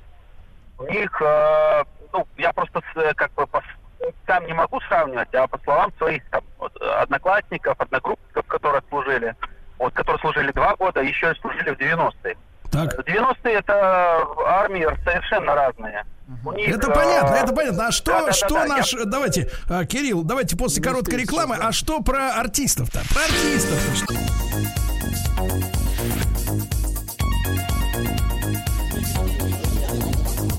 Сергей Стилавин и его друзья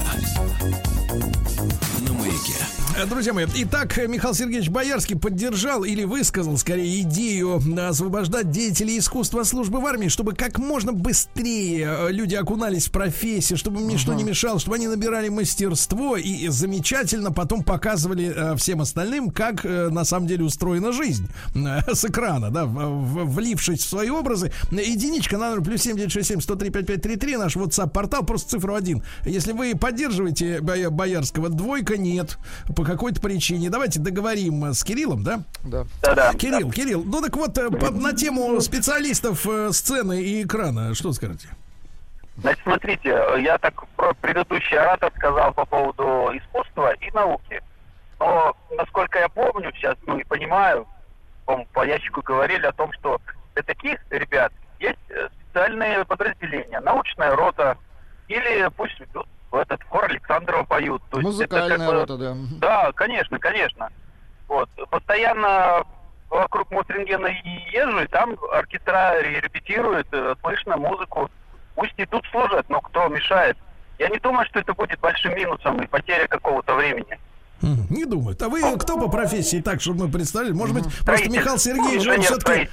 Да, вот. Михаил Сергеевич все-таки он, э, так сказать, больше по сценарному, э, по сценарной части, да, может ему виднее, конечно. Давайте э, Сережу послушаем, да? Давайте. Сережа. Сергей Валерьевич, доброе утро. Доброе утро, мужчина. Ну, пожалуйста, ваше, так сказать, мнение, как говорится. Ну, я хотел бы здесь высказать это три момента. А, первый момент, что вообще в идеале армия должна быть добровольной и профессиональной. Так, Вот. понятно, капитулянт. Да. Дальше, следующий пункт. Да, не, не, нет, нет. А, а и то, что касается специалистов, деятелей искусств, да, вот, ну, во-первых, тут вопрос, как вы сказали, кто эти специалисты, все прозрачные, вот, есть это надо выявлять.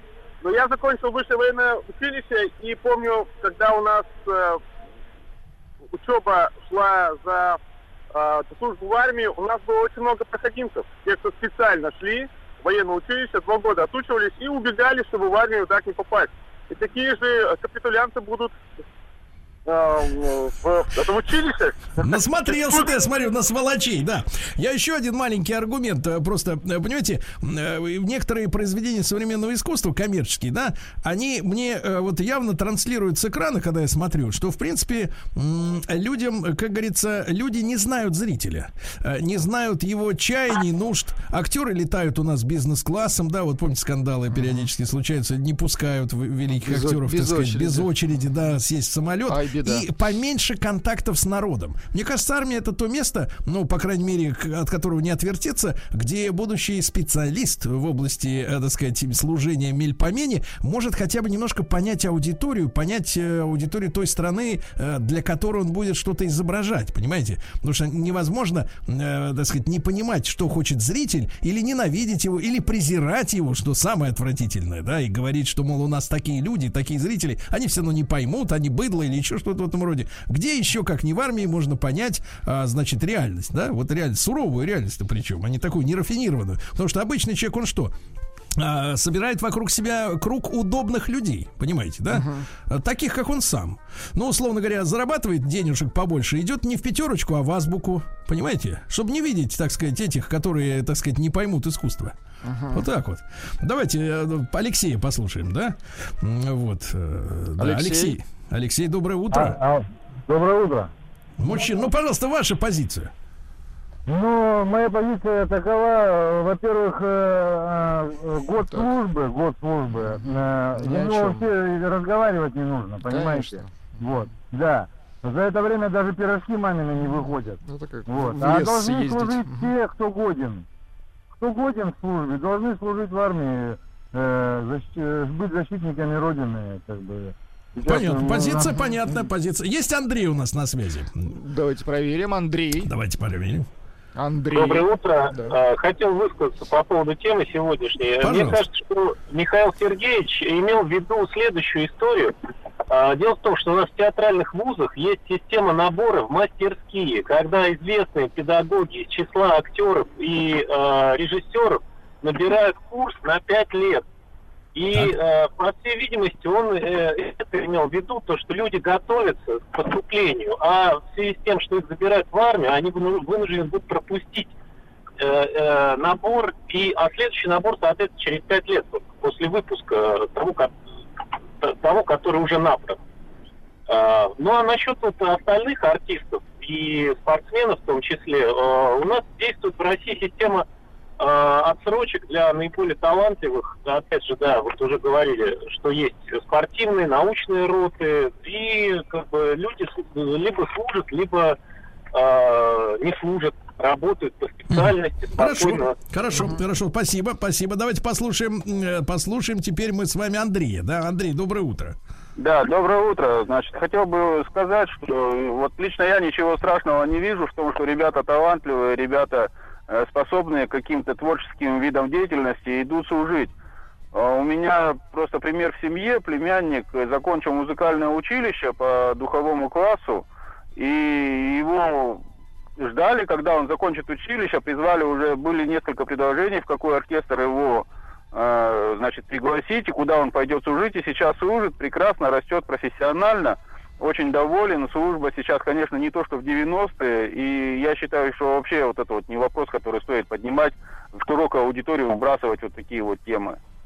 Вот это вопрос Михаилу Сергеевичу, что, так сказать, такую ну, позицию да, высказывает. Как, как, когда люди вот такое достаточно известные вбрасывают вот это все, это не совсем красиво, на мой взгляд. Да, да, спасибо большое. Но опять же, я повторюсь, известный чем? Одно дело, если человек, например, академик, да, uh-huh. а другое дело, что человек, который талантливо что-то изображает. Это, мне кажется, немножко разные вещи, да, между, между одним и другим. Хотя профессионализм, конечно, в, обо, в, в обоих случаях высокий. А, давайте послушаем Сергея. Вот еще одно давайте. мнение успеем. Сегодня мы просто тонем в звонках, на самом деле. Сереж, доброе утро. Алло. Да, Сергей, Сергей, доброе утро. Пожалуйста, ваше мнение. Меня слышно, да? Вас, вас слышно, но так, вас 10 вас секунд, слышно, но, к сожалению, да, со временем туго. Значит, Влад, Владуля, посмотрим результаты. У каждого была возможность повлиять на, ре, на э, рейтинг предложения, так сказать, Михаила Сергеевича. Итак, Единичка вы отправляли, да, поддерживайте артиста. 6% поддержали. Михаил Сергеевич, я думаю, что, кстати, Михаил Сергеевич и сам проголосовал за себя, а 94, к сожалению, против. Или, вернее, к счастью, против. Ну, нельзя вот так вот э, доверие-то народа А разрушать. еще короткое сообщение. Да. Всех артистов в швейные войска. Это сообщение из Ленинграда.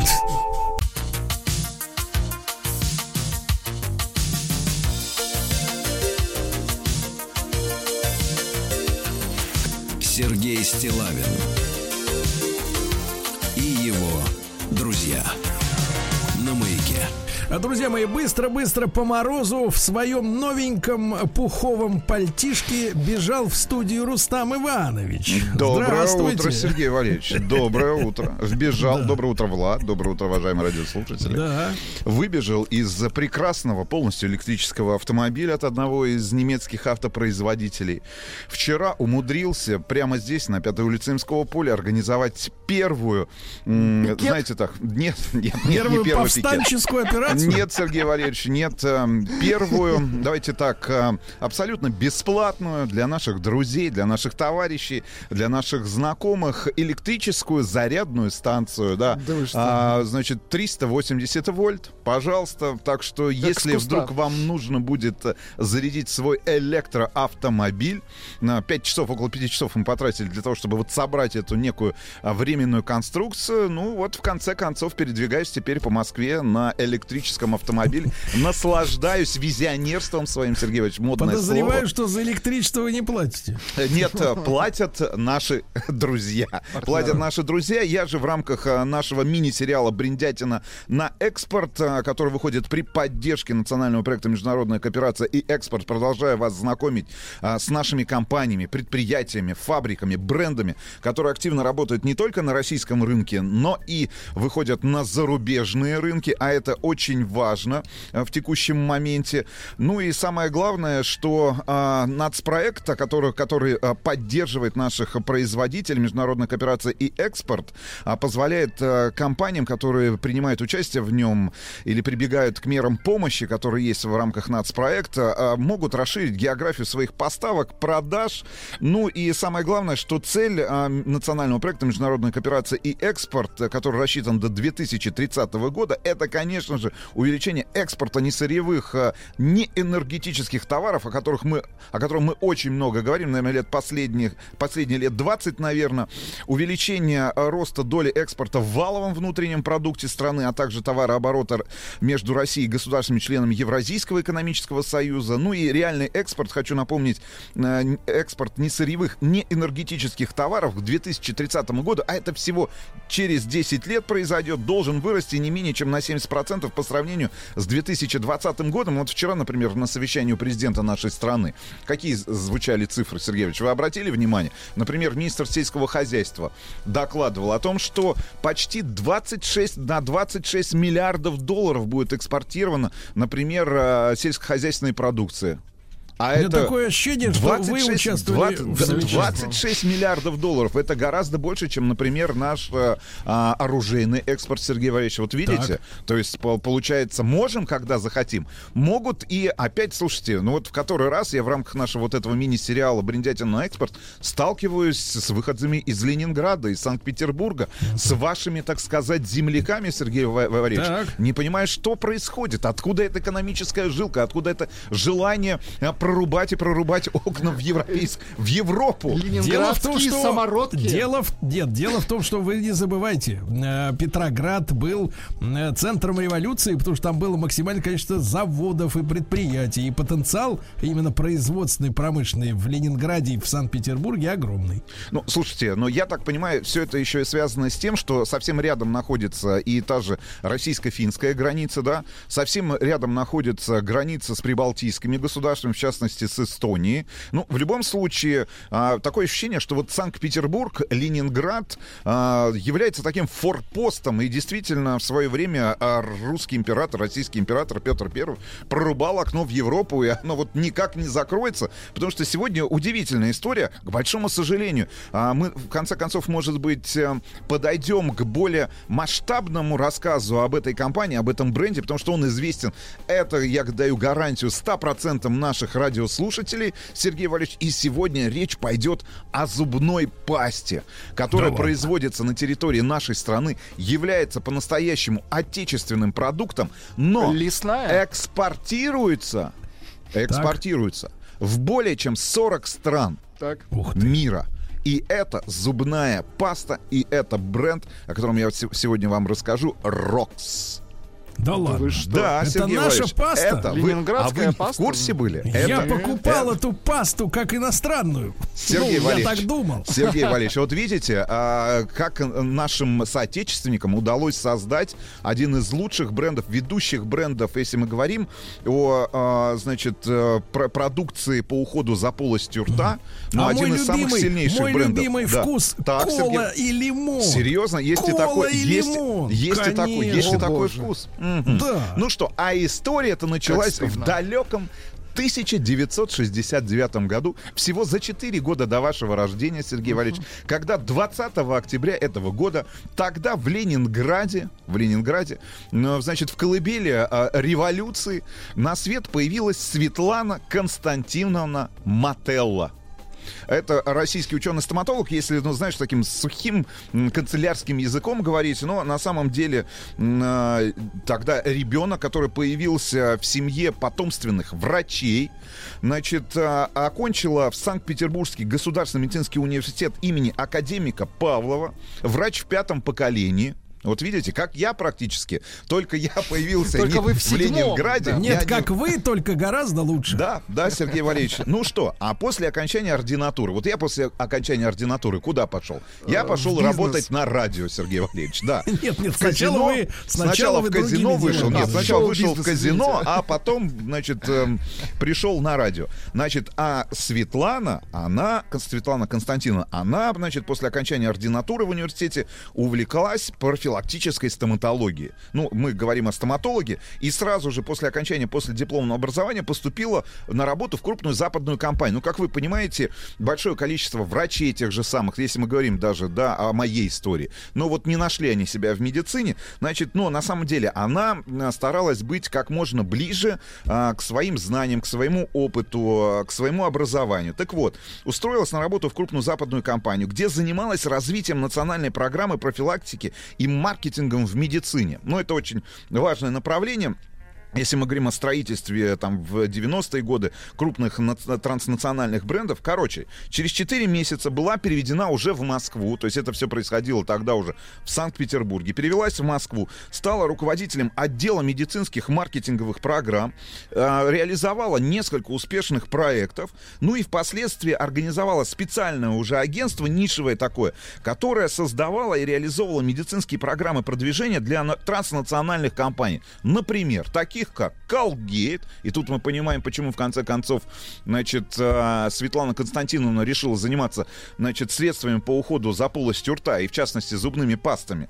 Колгейт, Ригли, другие. Короче, значит, как это обычно и бывает, люди, которые очень глубоко погружены в процессы, понимают, как все происходит, понимают тонкие моменты, э, владеют информацией, владеют цифрами, владеют статистикой, и в конце концов, на самом деле, ну, в рамках нашей рубрики «Бриндятина» я достаточное количество количество историй именно российских брендов рассказал, когда а, ребята, которые приходили в качестве дистрибьюторов, например, да, на рынок а, той или иной, тех или иных товаров, тех или иных услуг, понимая структуру рынка, понимая а, бизнес-модель, понимая свободные ниши, в конце концов приходили а, к решению а, об организации а, собственного бизнеса и, в частности, о построении собственного бренда. Гигантское количество, я, я знаю ну, там, на своей памяти, там знаю пример там 10, наверное, крупных дистрибьюторских компаний, которые работали в разных отраслях, по разным направлениям, но в конце концов, которые там лет через 5, через 10 дистрибьюции иностранных брендов на территории Российской Федерации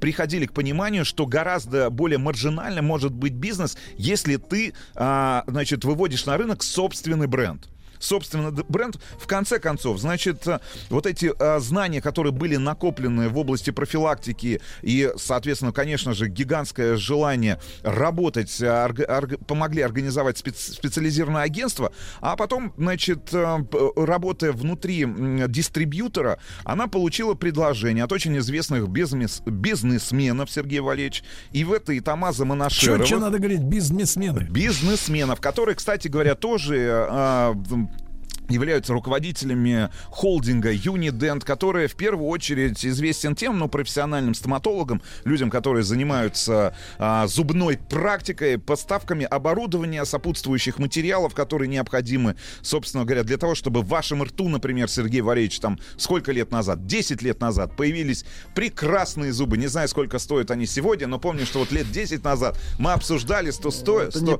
что стоили они. Целое состояние, Сергей Валерьевич, и мы смотрели смотрели на вас и понимали, Давайте перед нами мягче. богатый... Ц... Стоят они целую стоимость. Да, значит, и мы смотрели ваш рот и понимали, перед нами богатый человек. Богатый я богатый. а я думал, это было уважение, а вы просто смотрели на зубы. Мы их делили между Короче, собой. значит, э, Светлана получает предложение от Верты и Тамаза Монашеровых и начинает предпринимательскую уже свою карьеру в рамках холдинга Unident. Ну и в 2004 э, году уже компания DRC, это как раз дистрибьютор, ну, а это, это опять же группа компаний, гигантский холдинг, который профессионально занимается как раз э, этим направлением уже, представляет бренд ROX. Рокс. Ну и а, появилось вот это желание вывести на внутренний и, самое главное, на международный рынок новые собственные продукты в области профилактики стоматологических заболеваний и других отраслях медицины. Я с тобой согласен, потому что вот первая, э, первая твоя реакция была на, значит, на, на то, когда в эфире прозвучало название бренда Рокс, типа, я думал, что это иностранный бренд. Значит, когда я впервые услышал об этой зубной пасте, об этом продукте, об этом бренде, а, значит, мне его представили представили как бренд, который рекомендуют стоматологи. То есть изначально, как мне кажется, была выбрана очень правильная стратегия вывода на рынок этого бренда, потому что не, это не масс-маркет бренд, да. Изначально компания, например, та же Unident и группа компаний DRC занимались дистрибьюцией именно дорогих паст. Ну вот вы представьте, там лет 10, там 15 назад паста, которая бы стоила там 500-600 рублей, 1000 рублей за тюбик, они импортировали, соответственно, американские там э, западные образцы или там, э, э, значит, бренды из Западной Европы сюда, на территорию Российской Федерации, как бы забивая нишу и раскачивая ее, да, значит, предлагая людям возможность Не выбора. Не путать с раскачивать лодку. Не путать. Точно. Значит, и вот смотри, ты сказал, слушай, Руста, а у меня вот представление было о том, что это иностранный бренд. У меня было представление тоже о том, что это иностранный бренд, но это не массовый бренд, знаешь, э, который там можно прийти, например, и купить в любом там а, магазине, а, условно говоря, там в шестерочке там или, значит, э, в тупике в каком-нибудь. Но, а, значит, э, было представление о том, что Нет, это, это профессиональный... Не тот бренд, который да. можно купить с рук. Да, но было представление о том, что это некое профессиональное средство по уходу за полостью рта, в частности, за зубами, которое рекомендуют стоматологи. Потому что впервые я услышал от стоматологов, которые сказали, так,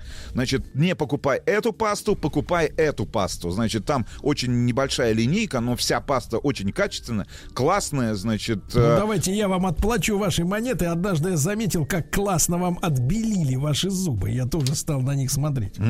Хорошо, Сергей Иванович, это было несколько лет назад. Значит, э, ну и что? И ребята вот принимают решение выводить бренд на российский рынок это, это в 2004 эта идея пришла, и в 2005 э, году рынок российский уже а, увидел уникальные зубные пасты под маркой Rox, которые были изготовлены и изготовляются сейчас и производятся на основе натуральных ингредиентов по авторской низкотемпературной технологии. А у самой компании за это время, ну там за эти 15 лет появилось два современных производственных, две современных производственных площадки, но что самое интересное, у компании DRC, а, значит, которая производит бренд Rox появилась, собственно, научная лаборатория. И они обладают сегодня более 15 патентами на различные формулы, используют самые, самые, соответственно, передовые технологии. И самое главное, стараются, чтобы э, эта зубная паста или эти средства по уходу за полостью рта были максимально приближены, ну, к стандартам э, чистоты, да, то есть практически отсутствуют там какие-то сложные химические соединения. И вот на сегодняшний день покупают потребители рекомендуют гигиенисты более чем в 40 странах, в том числе в России, Прибалтике, а, Федеративной Республике Германии, Финляндии, в Турции. Сергей Валерьевич, сидите, сидите прямо сейчас. В Турции, да? А, нет, а, нет, я имею в виду, что покупает. А вы представьте, в Японии, в так. Японии. Более того, значит, было разработано еще несколько направлений, несколько брендов. Ивамед — это средство для интимной гигиены. Значит, бренд профессиональной аптечной косметики, а, косметические средства по уходу за детьми Лапика. Значит, Аргокол — это средство для лечения ран различной этиологии. Ну, в общем, компания сегодня Что занимается... Что такое раз... этиология? Этиология — это значит да. происхождение, Сергей Иванович. Средства для лечения ран различного происхождения. Ну, возникает... Ну, например, колотые. Может, да, да, да, да. Значит, э, компания сегодня занимается разработкой средств медицинского назначения и других фармацевтических э, препаратов. Ну что, ну и сама Светлана а, Константиновна Мателла является, ну, кроме того, что она, как и я, закончила школу с золотой медалью, ну, правда, тут не говорится вот в статье с золотой или серебряной, будем считать, что с золотой, является кандидатом медицинских наук, соавтор более 15 реализованных международных патентов, соавтор более 30 научных статей. Короче, уникальная история. Я думаю, что мы в рамках уже большой рубрики «Бриндятина» обязательно чуть более подробно расскажем о, о бренде ROX и о том, как за 15 лет э, компании DRC значит, э, холдингу Юнимед, Юнимед и, соответственно, Светлане Мателло удалось создать один из самых известных брендов э, зубной пасты в нашей стране и средств по уходу за полостью рта. Ну и, соответственно, в рамках международного нацпроекта «Международная кооперация и экспорт» э, компания также расширяет географию своих поставок, участвует в выставках всевозможных, а, где налаживает контакты с потенциальными покупателями. Это помогает заключить новые экспортные контракты.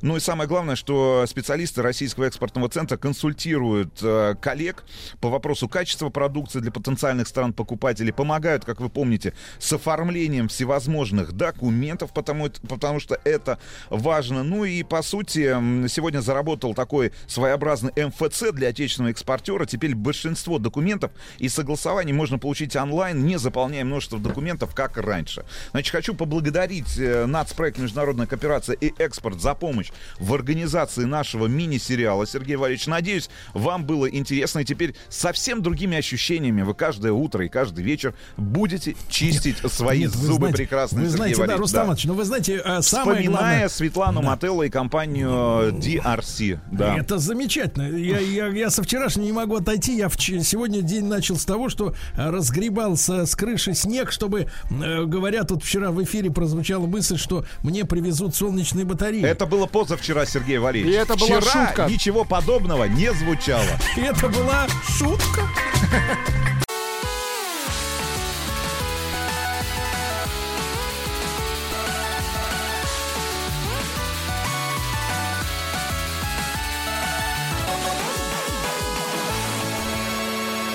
Человек играющий.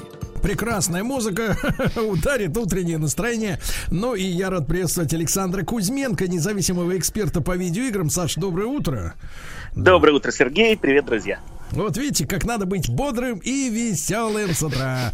Да, Саша, но сегодня разговор серьезный. Э, вы заявили тему в нашей рубрике «Самая ожидаемая игра десятилетия» или Киберпанк 2007, Киберпанк, который мы заслужили.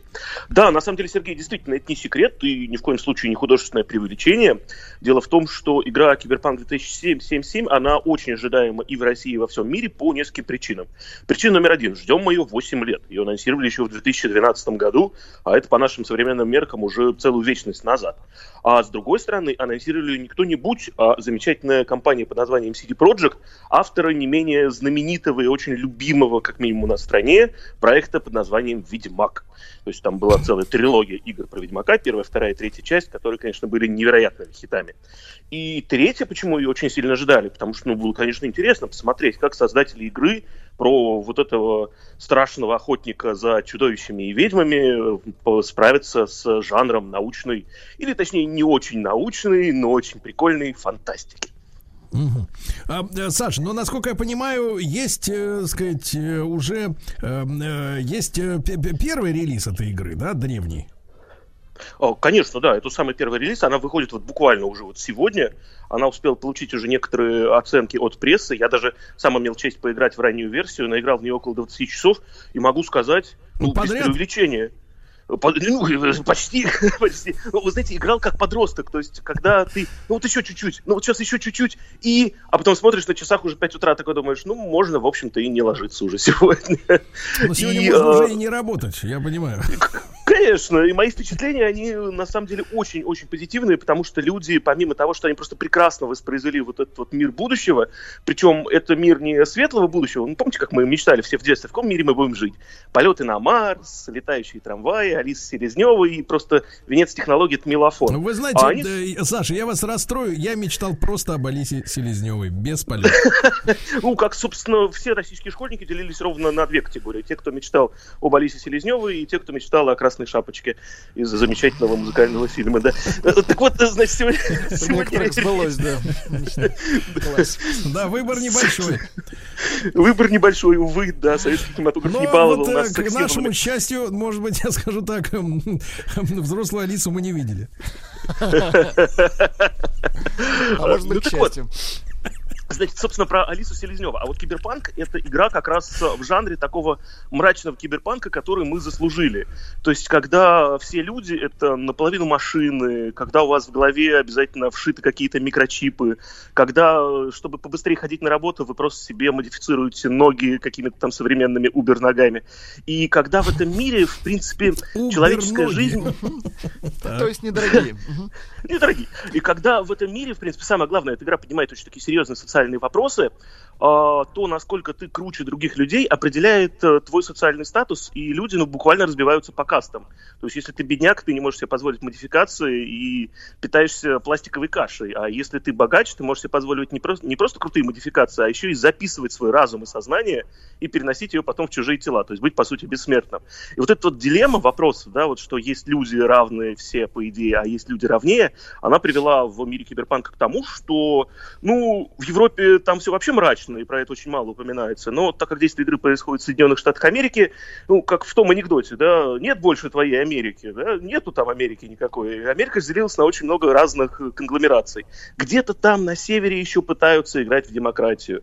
Где-то там на юге отделился Техас, оградился стеной, короче, и выставил пушку с словами «Кто подойдет, сразу стреляем без предупреждения». Где-то на э, восточном побережье самое крутое случилось. Э, там президентом выбрали нейросеть.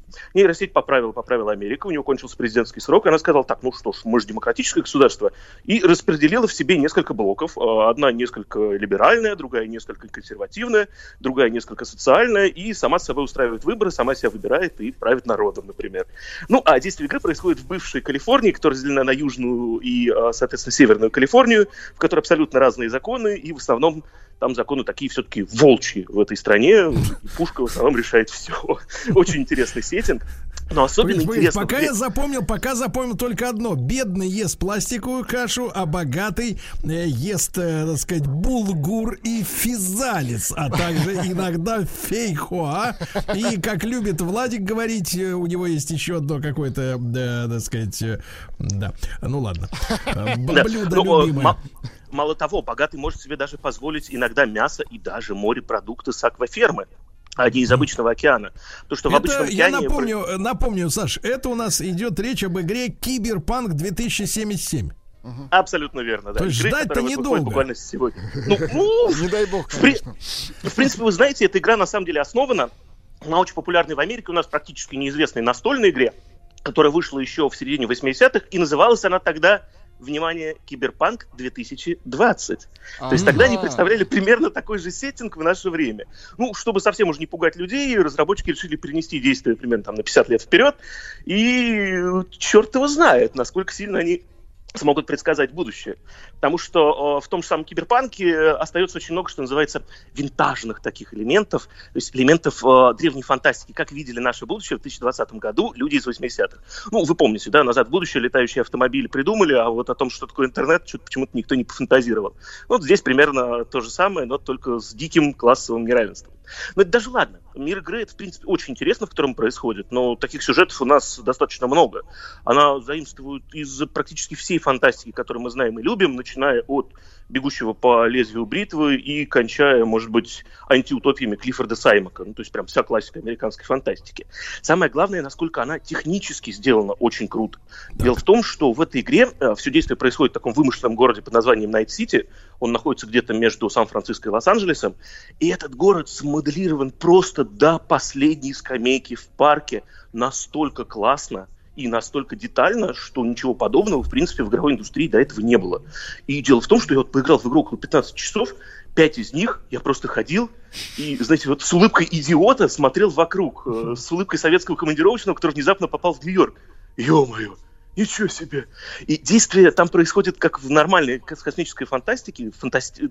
скажем так, не утопической фантастике.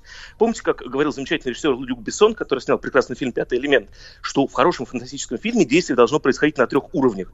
Должно что-то ехать, что-то лететь, что-то проноситься, что-то дымить. Ты должен посмотреть на кадр, просто на панораму города, и обалдеть. Так вот здесь происходит все это, но уже в жанре видеоигры, когда ты смотришь, и вот тут едет такси, а вот здесь сверху летят вот эти сверхлюди на своих там сверхмашинах летающих, то, что мы себе такое позволить не можем. А вот тут несколько уровней, на первом из них какой-то вьетнамский рынок, по полном серьезе вьетнамский рынок, да, где торгуют всем, начиная от э, э суши ну, и это похоже, продуктов. похоже на то, что было в фильме «Пятый элемент», там где эти летали, да. Да, да, да. И причем, мало того, э, город разделен на кучу районов, и в один из них ты приезжаешь, о, это французская фантастика, похоже действительно на «Пятый элемент».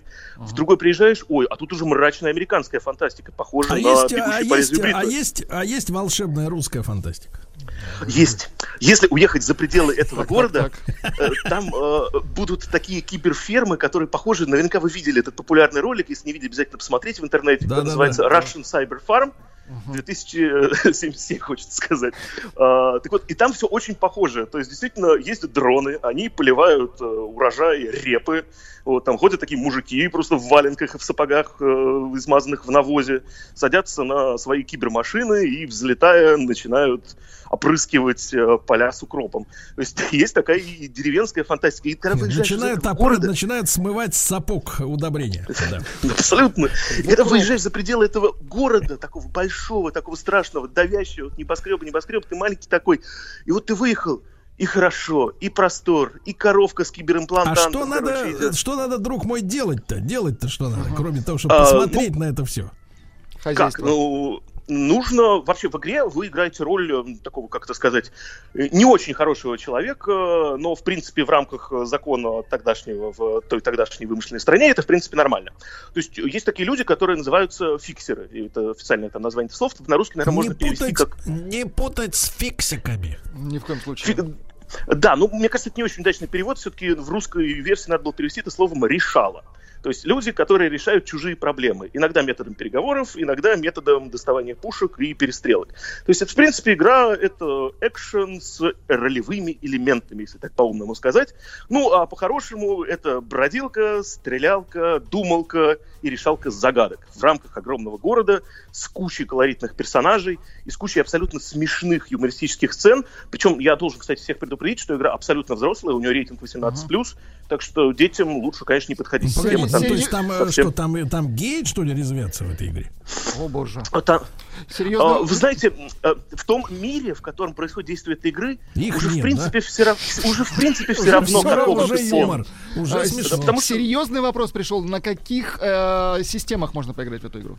А, да, очень правильный, хороший можно вопрос. Будет поиграть, да. Да, ну уже она сегодня выходит, поэтому считайте, что уже прям начали. Так вот, э, на всех практически системах, то есть можно поиграть на консолях предыдущего поколения, соответственно, PlayStation 4, Xbox One, на консолях нового уже поколения, uh-huh. это, соответственно, PlayStation 5 и Xbox серии X. Господи, какое название у него, конечно, до сих пор вот всякий раз произношу, аж язык ломает. Ха, вот, ну, и самое главное, что можно будет поиграть на персональном компьютере, они все выходят одновременно. Но с персональным компьютером могу предупредить. Друзья, вот если кто-то вот разорился и купил вот эти э, видеокарты, которые стоят по 100 тысяч рублей и которые были анонсированы несколько месяцев назад, у вас наконец-то будет показать друзьям своим, а в первую очередь самому себе, на что вы потратили деньги. Погоди, погоди, погоди. Игра... То, есть, то есть вот серьезно, 30-летний мужчина вместо того, чтобы подарить э, своей женщине ритузы с начесом и новые сапоги, он, он купит себе за 100 тысяч видеокарту? Я знаю, Сергей, даже мужчину, правда, не 30, а уже 35-летнего, что называется, я взрослый так. могу себе позволить, который своей жене подарил на ее 30-летие эту видеокарту. Это была самая счастливая жена на планете, наверное, так, вот в эти вот 10 так, минут, когда Александр, Александр, но вопрос с тем, кто резвится а, в, в игре Киберпанк 2077, а, премьера которой сегодня, мы не снимаем. Я смотрю, вы там при помощи Владули пытались вильнуть хвостом и уйти под корягу, но после рекламы мы ответим на этот вопрос.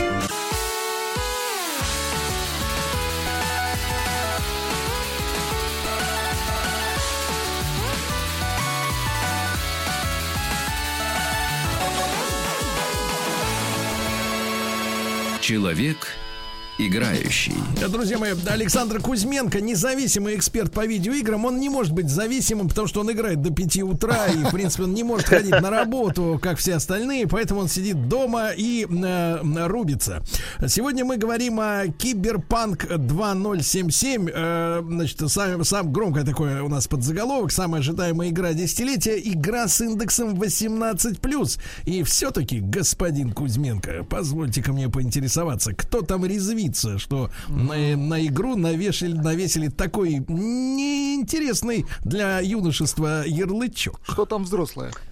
Ох, Сергей, надеялся, вы забудете этот вопрос, но сразу видно профессионала. Да, да. Так У вот, меня кто есть там резвится? карандаш.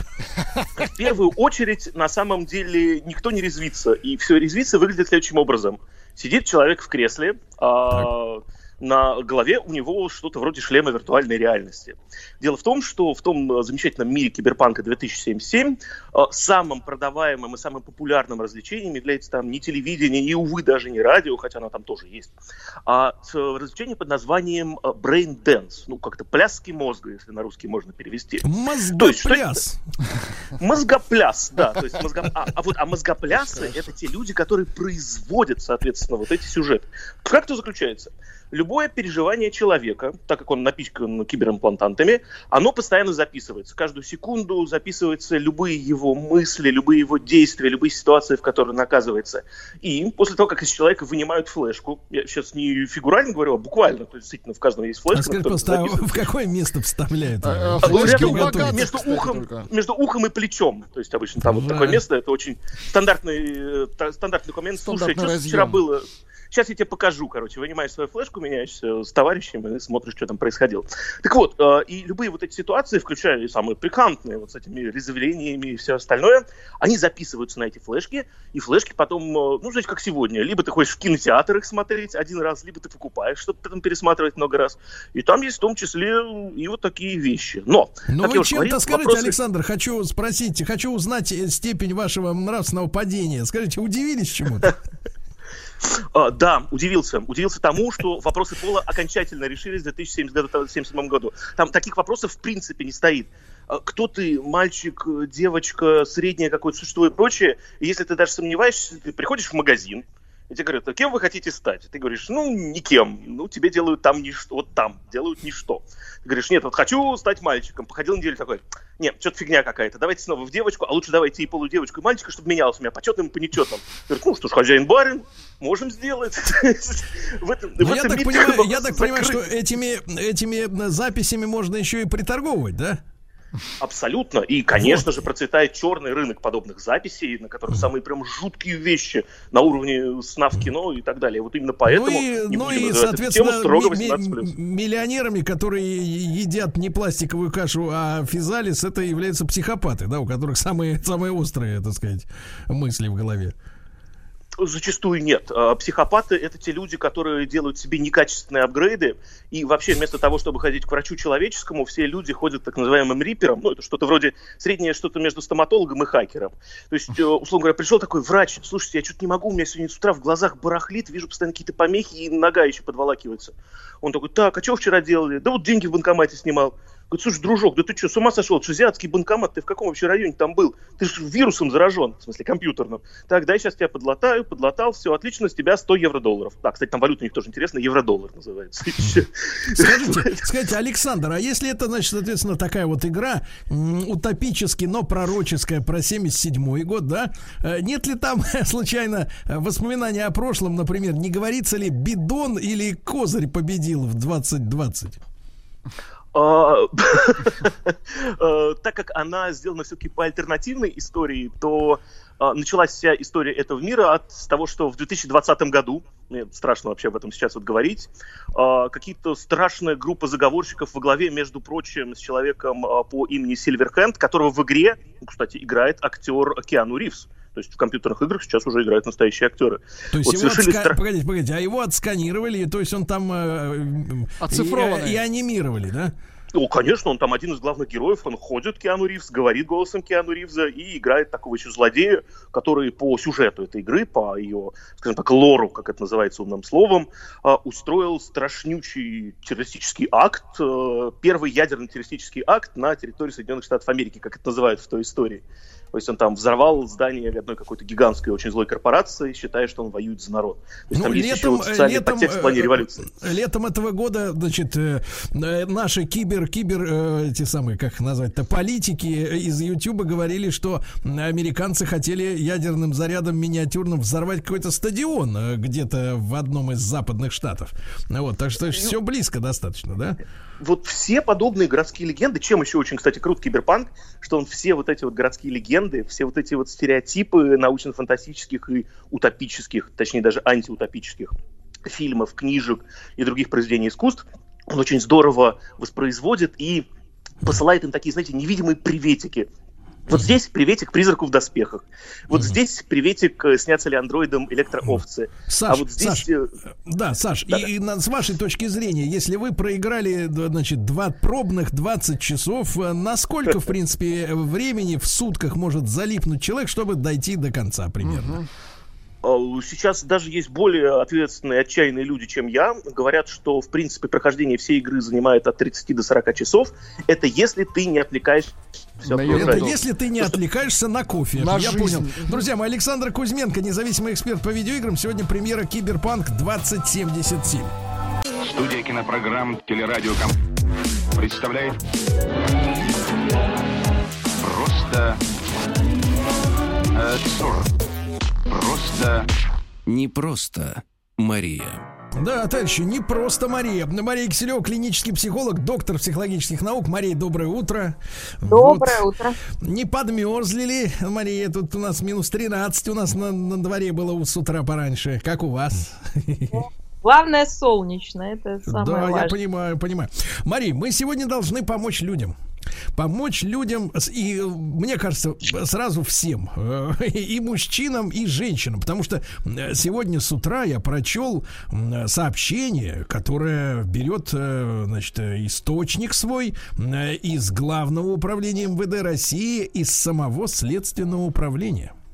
Потому что э, журналисты сообщают, что во время пандемии в Москве резко активизировались альфонсы. А То есть это не субъективное мнение Сергея Валерьевича или вот Владика на Божьего человека. А это статистика. Э, да, это уже статистика, причем статистика раскрытых уголовных дел. Вот я перечислю вам несколько примеров, да. Э, называются они здесь, э, ну, мне кажется, неуместным, э, неуместным словом словосочетанием медовые ловушки. Да, значит, вот э, журналисты спрашивают одну из жертв, как все было. Она говорит, он был внимателен ко мне и к моему ребенку быстро вошел в, ради... в доверие к родителям. Нам всем казалось, то есть она не себе, мужчину искала, а нам всем мужчину. Вот, э, что в семье появился полноценный мужчина. Прошло пару месяцев, и он стал говорить, что ему надо спасать бизнес. Сначала попросил 400 долларов, потом 700 тысяч рублей, потом еще и еще. Он рассказывал, э, что, значит, э, спасал свою маму от онкологии, работал на трех работах, делил дело с партнером, но когда его попросили написать расписку, он обиделся и напомнил, что он не предохранялся во время близости, значит, может стать в любой момент отцом моего ребенка и говорил, что готов стать отцом ребенка, но сначала надо спасти бизнес, встать на ноги и так далее. Вы заметьте, Мария, не предохранялся, как и женщина не предохранялась, да? Дальше. Следующий ухажер, значит, э, чтобы вы просто представляли, да? А, э, ухажера, кстати, зовут Нари... Надержон. Надержун, очень красивое имя. Надержун. Да, да. древнерусское.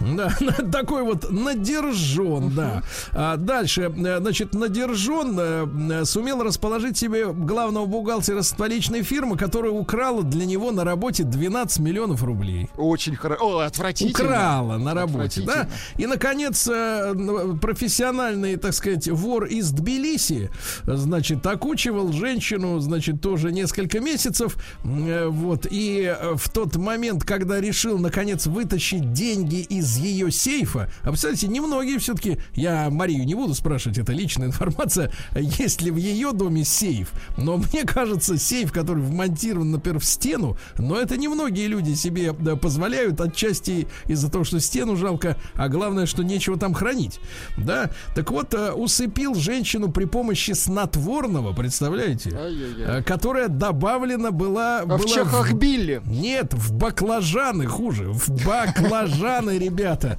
Женщина их съела, заснула, проспала сутки. Вот. И оказалось, что все-таки мужчина, пока она крепко спала э, в кровати э, под действием снотворных, выломал сейф и вытащил оттуда драгоценности. Э, уходя, он обронил цепочку золотую. Хорошо, это на память вот, а, бриллиантов на общую сумму 9 миллионов рублей вытащил, а еще 100 тысяч рублей забрал наличными деньгами. Мария, значит, мы все привыкли к тому, что женщины у нас сегодня, ну давайте я буду говорить общими словами, но они, поверьте, отражают э, картину клиническую. Значит, э, что говорят женщины мужчинам? Они говорят следующее. Настоящих мужчин сейчас нет. Кругом тряпки и туфта. Вот, мне нужен настоящий, чтобы был сильнее меня. Чтоб не предохранялся. Значит, э, дальше перечисляю, да, дальше перечисляю. 9 миллионов рублей, 12 миллионов рублей, а также 700 тысяч плюс 400 долларов.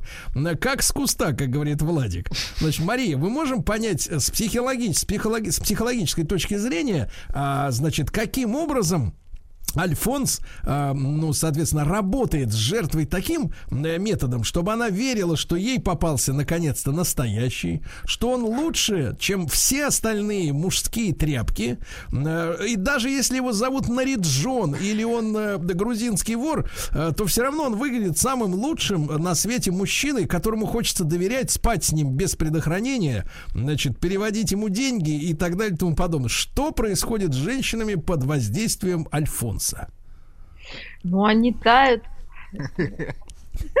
Конечно, таки, такое отношение, когда ты, к тебе внимательно относится, потом действительно понимает, э, в чем большая потребность в сексе, не знаю, в, просто в ухаживании, в, неж, в нежности, да, либо наоборот нужно там по хозяйству гвозди забивать. То есть люди приспособленцы эти, они, в общем, начинают максимально удовлетворять самые неудовлетворенные желания этой а, особы и таким образом завоевывает ее доверие. Изначально все это начинается, конечно, безвозмездно, а может быть даже с, с инвестициями, да? Инвестициями с небольшими, да, за все платит, э, все шикарно.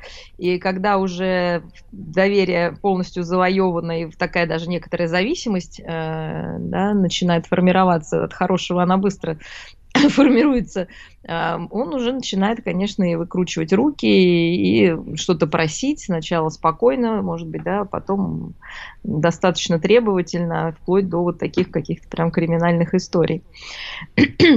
Но с иллюзией расставаться сложно. Вот. Э, сложно всегда признать, что ты была идиоткой и поверила в это все, поэтому такая ловушка получается. То есть где-то на каком-то этапе женщина может догадываться, так без, ну да, уже понимать, что что-то не то, но признать это не очень приятно. С одной стороны, ты теряешь вот эту иллюзию прекрасного близкого мужчины, и который, в общем-то, оказывается, да, э, не тем полковником, который он себя представлял. Но и вот, повторюсь, вот это потраченное время и вот эта ошибка, она часто не дает вовремя остановиться женщине. Признание, да, что я ошиблась, что это вот все было не так. И, конечно, ощущение, что на самом деле тебя не любили.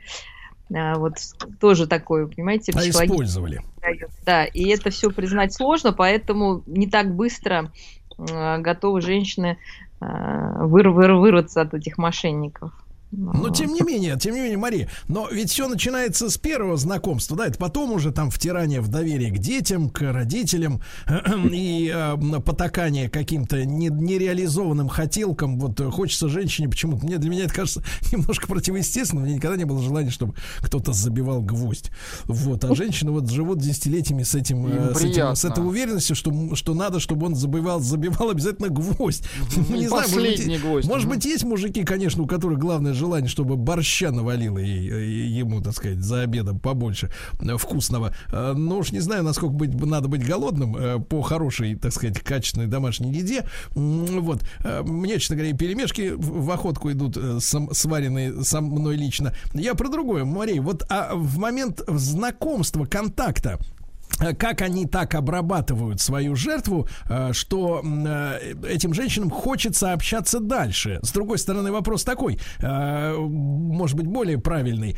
А какие, соответственно, ошибки делают обычные, нормальные мужчины, у которых нет цели вытащить из женщины ее там 700 тысяч или 9 миллионов из сейфа, да, а просто хочется познакомиться, но почему-то, почему-то вот в наше время, когда люди совершенно легко сходятся, расходятся, да, не западают в душу, так сказать, э, девушки на первом свидании, да, не производят то нужное впечатление, которое, собственно говоря, Альфонсу удается, э, благодаря которому Альфонсу удается закрепиться в ее жизни. Вот в чем вот это поведение различается? Что, как они себя ведут на первом свидании?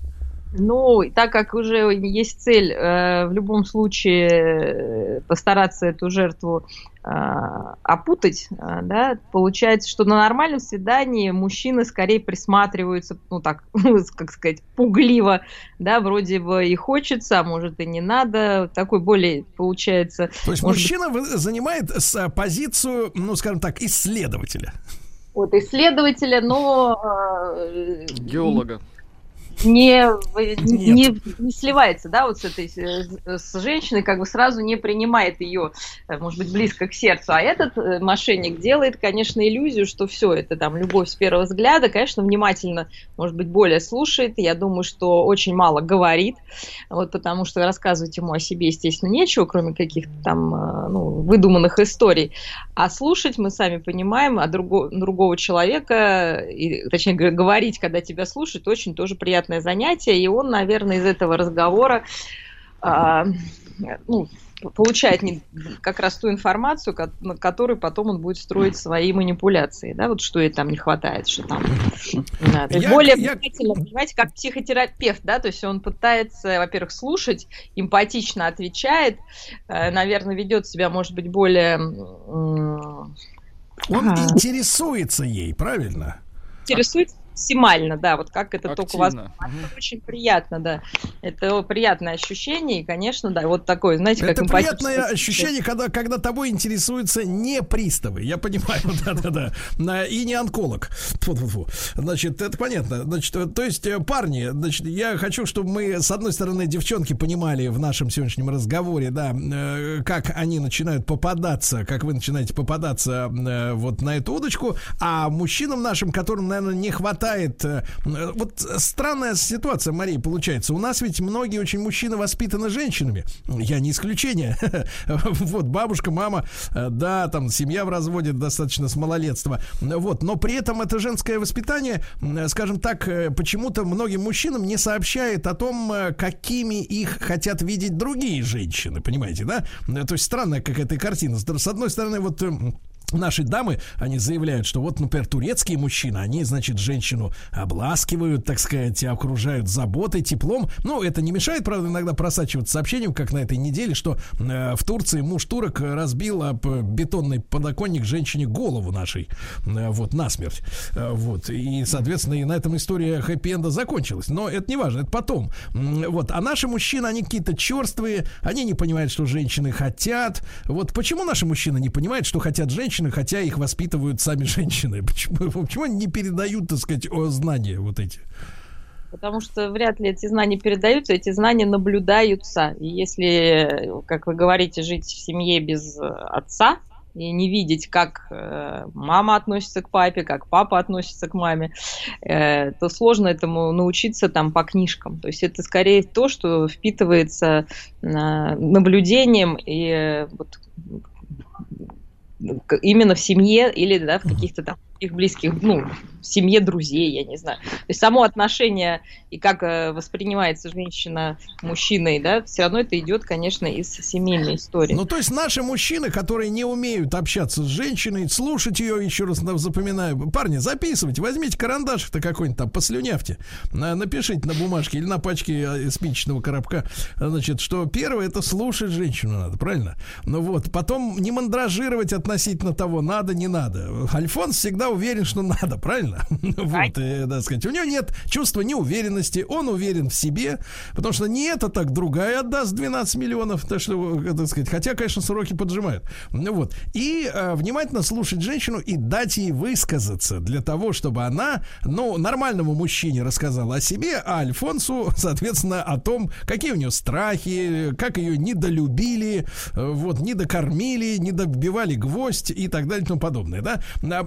Э, женщины действительно готовы вот первому встречному, ну, то есть вот в первый раз э, делиться какими-то сокровенными историями. Ой, ну при мастерстве, конечно, если вот задавать открытые вопросы, да, цепляться, конечно, начинается все с формального общения. Привет, хорошо, там дела прекрасно, погода чудесная, да. Но дальше можно сказать, ой, какая чудесная погода, как она мне там что-то напоминает, там, или понятно, да, и в общем, человек ассоциативно куда-то выведется.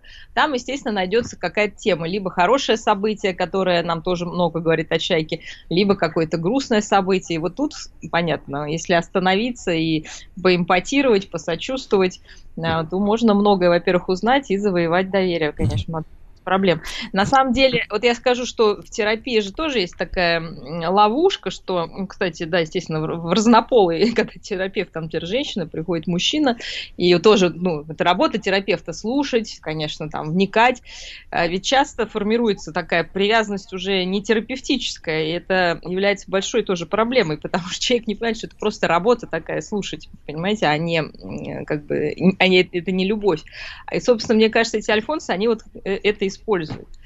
То есть такой вот рабочий момент они переводят в плане, как будто действительно ты человеку безумно, э, что он тебе безумно интересен, и ты вникаешь в его проблемы. И Но это отсутствие, как, Мария, скажите, это отсутствие какого-то критичного отношения к реальности, то есть нет, не, не возникает вопрос, ну а с чего это вдруг вот он, э, так сказать, так пристально интересуется мной, хотя всем остальным на меня наплевать абсолютно. Нет, ну мы же все ждем своего единственного, который вдруг начнет интересоваться. Ну как? Нет, это... нет, я имею в виду, я, я имею в виду причину. За что вдруг э, в нем, э, по какой причине вдруг именно ко мне, с точки зрения женщины, да, пробудили, пробудился вот этот нездоровый, ну потому что в среднем по палате температура ноль интереса, э, интерес. То есть э, женщина не говорит себе, почему, что во мне вызвало к нему такой, э, в нем такой интерес ко мне. То есть нет этого... Э, он же все подкрепляет комплиментами, э, то есть, ну, понравилось, вот на, наконец-то. Да, скажет, что всю жизнь как раз искал такую, как вот именно ты. То есть это же подкрепляется еще каким-то не просто интерес, да, комплименты, какая-то услужливость, помощь. Потом э, мы же не знаем, как там они действуют. Мы знаем, да, что, может быть, наоборот, он где-то потом пропадет, чтобы женщина почувствовала нехватку этого. Там же, ну, я думаю, целое, ну, так же, как есть вот эти правила съема для женской половины, я думаю, то же самое есть, наверное, для мужской. Да-да-да, на тему героизации, там вот в одной из этих криминальных историй с Нури Джоном, или как там его еще зовут, или с другим парнем, э, там была история о том, что его подстрелили, когда он а, переходил границу. Да, класс. Прислали, класс. прислали, прислали видео, где он чуть ли не окровавленный, э, значит, значит, просит еще немножко подождать, он скоро перебинтуется и приедет в Москву. Ну вот. Машков. Э, что иногда, вот понимаете, может быть, женщина как раз ищет мужчину, который нужно жалеть, да, вот он все это выясняет, и вот тогда он становится жалким, больным, там, не знаю, кривым, косым, э, сиротой. Перебинтованным. А, женщине нужно восхищаться, тогда он становится каким-то суперменом. Я думаю, что этих ролей у него там целый ассортимент и фотографии разных запасено. Ну, потому что это отдельный вид мошенничества. Конечно, человек а, готов. Скажите, скажите, Мария, а что вот, скажите просто, как бы вот устроить, мы действительно мечтаем о женщинах, э, чтобы у нее хотя бы теоретически в сейфе лежало 9 миллионов, да? Нам они не нужны, таким, как мы с Владиком, да? Мы и наш протах протянем, но как, как быть, если порядочные мужчины не умеют умеют общаться с женщинами, а мерзавцы, соответственно, которые потрошат вот эти вот сбережения, они, соответственно, очень даже умеют, но счастье женщины не принесут. Вот в этом вот противоречии, вот какой, какой путь, так сказать, вы порекомендуете мужчинам, которые, которые хотят составить приличной, состоятельной женщине счастье на ближайшие 120 лет. Да. Слушайте, ну в любом случае нужно интересоваться человеком, с которым вы собираетесь жить. А, и как раз это очень хорошая проверка на начальном этапе понять, этот человек вообще ваш или нет. Совпадает ли у вас представление о счастье, о будущем, а, о каких-то увлечениях, возможно. И это не помешает потому что просто так жить с сейфом, конечно, нормальный человек не будет, мужчина, кроме, да, только Альфонс будет. А для нормального мужчины это такой путь э, проверить, э, подходите ли вы друг к другу, с одной стороны, а с другой стороны, если оказывается, что подходите, проявить вот этот интерес и, и э, э, поддержку какую-то, может быть, дать, э, если такие сложные моменты есть. То есть вы считаете, что обычный человек не сможет жить сейфом и смазывать отмычку, готовиться, так сказать, к ограблению? Нет, ну если это только единственная цель, конечно, это... Смазать долго... отмычку. Да. Мари, ну и, в общем, товарищи мужчины, значит, в наших руках освободить наших женщин от мошенников, правильно? Правильно. Для этого главное слушать, э, не мандражировать, опять же, повторюсь. Если не... вам присылают фотографию мужчина, где он на орбите, понимаете, вот он в космосе, ну, проверьте, проверьте. Да-да-да, девчонки, ну, действительно, на Марс э, летал только вот еврейский ученый, а вот, остальные пока здесь, вот, поэтому будьте аккуратны. Мария, вам, как всегда, спасибо за здравое, трезвое, а, так сказать, отношение к реальности. Ну, чувствуется профессионализм. Мария Киселева, клинический психолог, с нами была в проекте.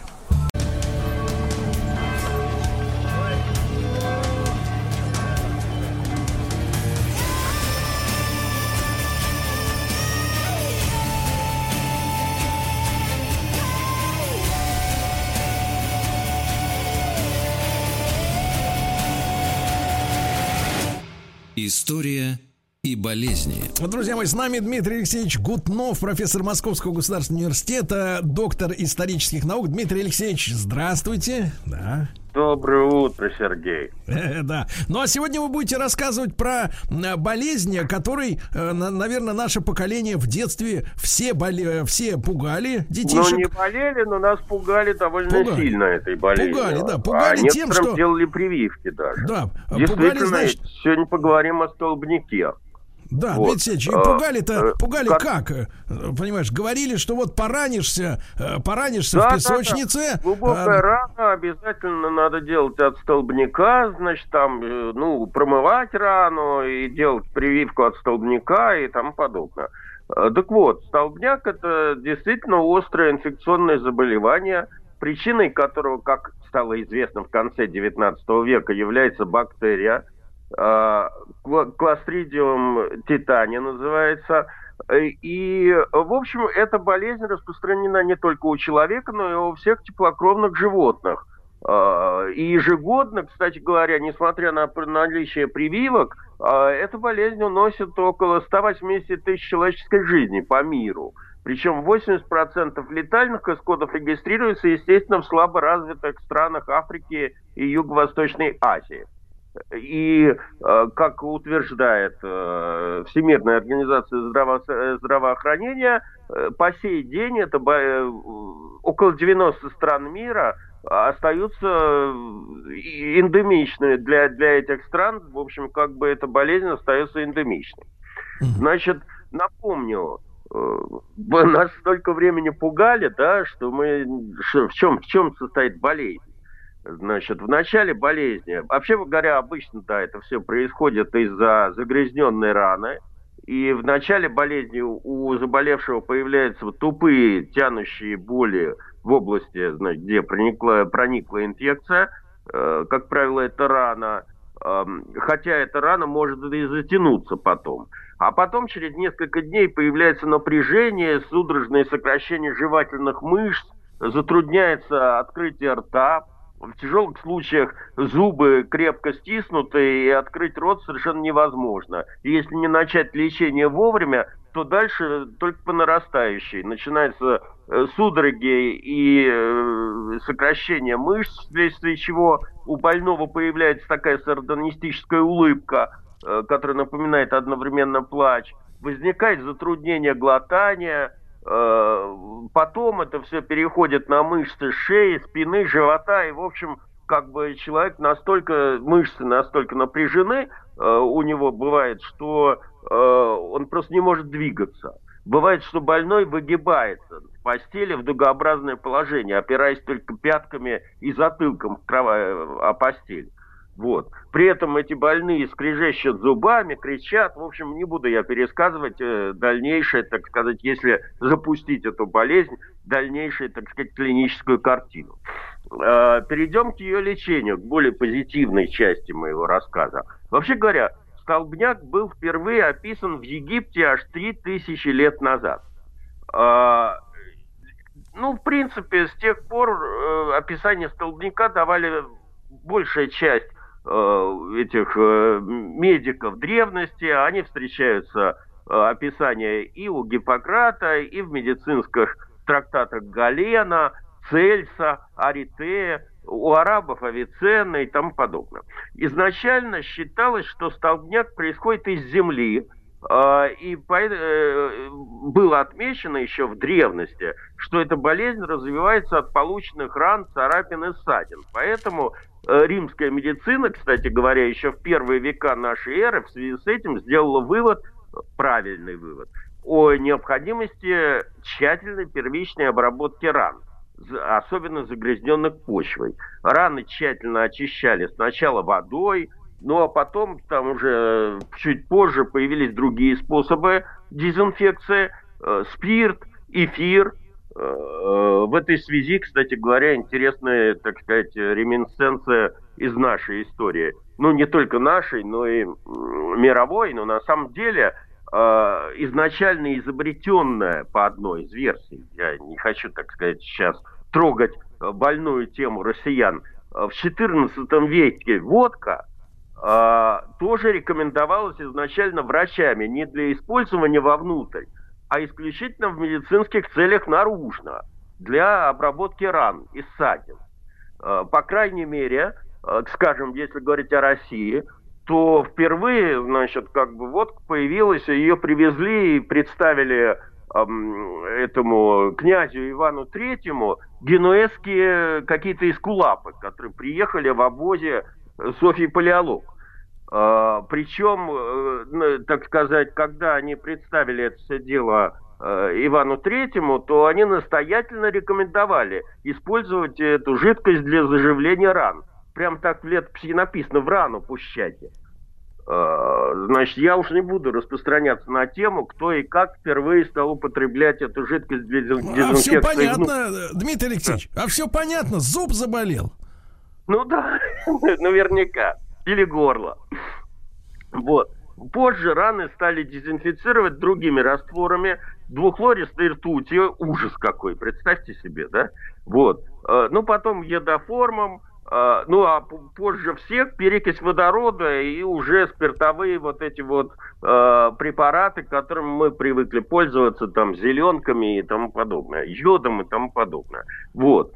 А, значит, э, теперь относительно, собственно говоря, настоящей борьбы с этим заболеванием, вот э, практически до 19 века э, ничего, кроме того, чтобы дезинфицировать рану, в качестве борьбы с этой болезнью не было. А, впервые предположение, что столбняк это все-таки инфекционное заболевание, высказал наш соотечественник, э, русский хирург Нестор Дмитриевич Монастырский. В 1883 году, будучи военврачом, он идентифицировал бактерию некую, выделенную в выделениях из раны больного столбняком солдата после, через 8 дней, по-моему, после. А, Причем ему удалось выделить эту бактерию как прижизненно, так и посмертно. Но монастырский э, лавры первооткрывателя столбнячной палочки не получил, потому что для него это была такая повседневная практика, он, как бы это, как у нас часто бывает, это дело открыл, не зафиксировал на этом свое, как бы, свое внимание и там стал заниматься другими какими-то вещами, а опубликовал результаты своих наблюдений с большой задержкой. Только в 1885 году, когда вокруг этой самой столбнячной, столбнячной палочки поднялся бум. А, потому что независимо от этого монастырского, в 1884 году 22-летний немецкий терапевт Артур Николаер э, обнаружил ну, тот же, ту же столбнячную палочку э, в крови, прежде всего, животных, и воспроизводил столбняк с помощью этой палочки. То есть он ее выделил и вводил, э, по-моему, морским свинкам здоровым э, эту палочку, и, э, в общем, как бы они заболевали. Вот. И результаты эти были у Николая опубликованы в 1885 году с небольшой разницей с монастырским. Но сравните, так сказать, монастырский это все сделал в России на русском языке, Николаев в Германии, которая в это время была, так сказать, на острие научно-технического прогресса, на немецком языке. И, значит, э, соответственно, он получил лавры э, первооткрывателя – и, кстати говоря, поэтому, э, вот, по крайней мере, в англосаксонской, так сказать, медицинской практике, открытую вот эту вот бактерию им э, за глаза называют бациллой Николаера. Вот. А, но так или иначе, эти двое э, доказали, что столбняк – это инфекция, и вызывается она бактерией, которая получила латинское название, которое я уже вам приводил. Значит, э, как выяснилось позже, бактерия это непростая, а может э, для того, чтобы пережидать э, неблагоприятные условия среды, значит, ну, может пережить это дело, а, образуя терминальные споры, так называемые, значит, споры эти широко распространяются в почве, в навозе, а, они обнаруживаются практически в 60% исследованных проб, в некоторых почвах чуть ли не на 100%. Ну, я уже не буду говорить про сельское хозяйство. В э, испражнениях всех этих сельскохозяйственных животных, крупного рогатого скота, особенно собак и кошек, этого дерьма предостаточно. Вот, и это все может, так сказать, э, разноситься с пылью, проникать в жилище, ну и, в общем, сами можете дополнить Э, как распространяется... Дмитрий Алексеевич, а в каких, как говорится, краях-то каких? Климатически-то Везде, везде. Из-за из-за из-за того, что она может, так сказать, пережидать неблагоприятные условия среды, практически везде. Значит, э, причем попавшие в рану микробы не всегда размножаются и не всегда вызывают заболевания. Заболевание возникает только если имеются благоприятные условия для развития этого микроорганизма. Тепло, кстати говоря, бактерия любопытна тем, что она анаэробная. Мы, когда говорим про анаэробные бактерии, э, то есть э, анаэробные так системы, чаще всего подводные лодки вспоминаем. А на самом деле есть целый класс микроорганизмов, которые как бы живут без воздуха. Понимаете? И вот, значит, эта бактерия, значит, бацилла этого столбняка, она тоже анаэробна. Вот. А, э, ей, то, есть, ей нужен... то есть, Дмитрий Алексеевич, она и на МКС может там сидеть снаружи? Абсолютно, она на Марсе может жить, понимаете? Вот. Значит, э, ей там требуется какой-то питательный субстрат, там, э, остатки некроза ткани или сгустки крови. Ну и в этом случае у больного как раз и развивается классическая клиническая картина этой болезни. Значит, вот э, как раз в конце... Дмитрий Алексеевич, 80... Дмитрий Алексеевич, минуточку, минуточку, мне надо позвонить на МКС товарищей предупредить. Дмитрий Алексеевич Гутнов с нами, профессор МГУ.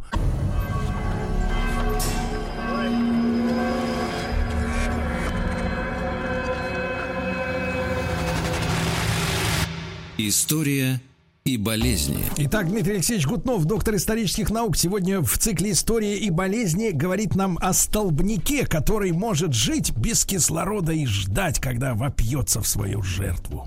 Да, вот да. сейчас довольно любопытный мы переживаем момент, такой период вакцинной гонки, связанный с ковидом, когда вы наблюдаете, как конкурируют друг с другом большое количество производителей и разных вакцин, созданных там на разном основании.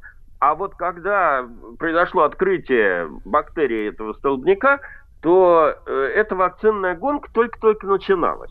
А, вот э, успешные опыты с сибирской язвой, значит, Луи Пастера, а, потом Роберта Коха и других э, первооткрывателей вакцин вызвали к жизни, ну, во-первых, надежды, что с помощью вакцин можно одолеть э, такие страшные по тем временам заболевания, как чума, холера и тому подобное, эти надежды оправдались, но это сопровождалось довольно ожесточенной э, борьбой э, вот этих центров, которые как бы создавали вакцины. А в конце 19 века таких центров, в отличие от современного мира, было всего два.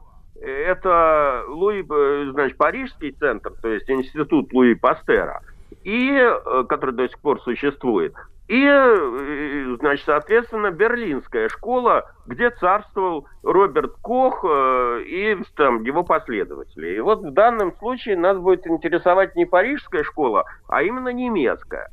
Э, значит, опять же, там в 1885 году собрался довольно мощный интернациональный, так сказать, коллектив ученых, совершенно различных. Об одном из них я уже вам рассказывал – Сиба, э, э, Сибасабура Китасава, Китасата был там, значит, этот японский врач, который впоследствии, мы с вами обсуждали, чуму э, описал. Э, значит, э, под руководством Коха он начал работать в гигиеническом институте и в 1889 году, э, в общем, выделил чистую культуру этой самой столбнячной палочки.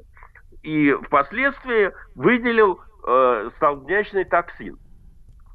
Значит, э, э, ну, э, здесь на сцену в борьбе с столбняком вышел э, коллега э, этого японца, значит, э, немецкий ученый Эмиль Беринг, который тоже был заинтересован в раскрытии тайны столбняка, но в этот момент он еще активно занимался дифтеритом тоже такой болезни, тоже инфекционной, и которая была до, до 30-х годов, в общем, бичом э, особенно детей.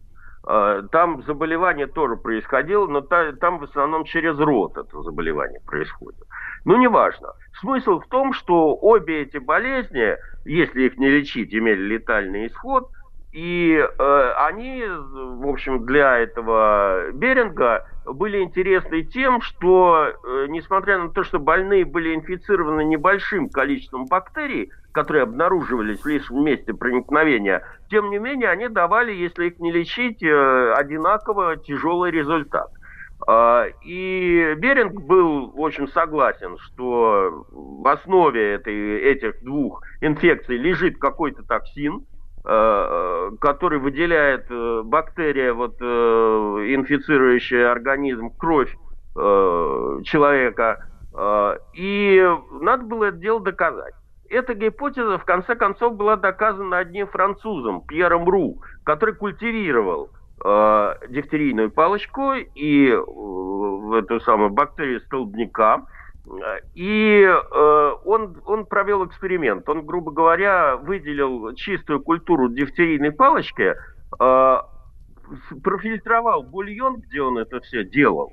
Вот. Э, и специальный фильтр изготовил. Для этого я не буду рассказывать детали этого дела. Но получил э, в итоге очищенную от других бактерий сыворотку и стал, значит, э, а, а, впрыскивать эту сыворотку подопытным морским свинкам, которые через некоторое время погибли. В первом случае от дифтерии, а потом и от столбняка. То есть он выделил вот этот вот в классическом виде этот токсин.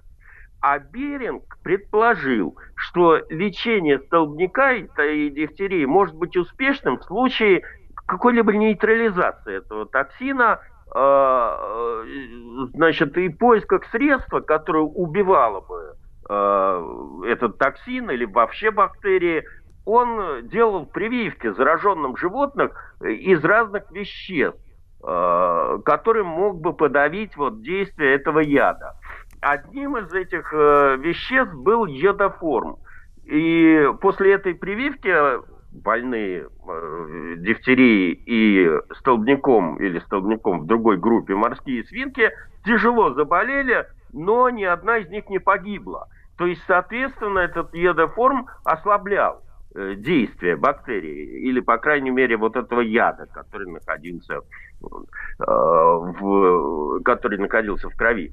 Э, вот воодушевленный этой удачей, Беринг, дождавшись выздоровления, э, этих свинок, сделал им прививку из отцеженного по способу РУ э, бульона, в котором культивировались бактерии – и тут он выяснил, что животные прекрасно выдержали прививку, и несмотря на то, что получили огромную дозу токсина, оказались живы.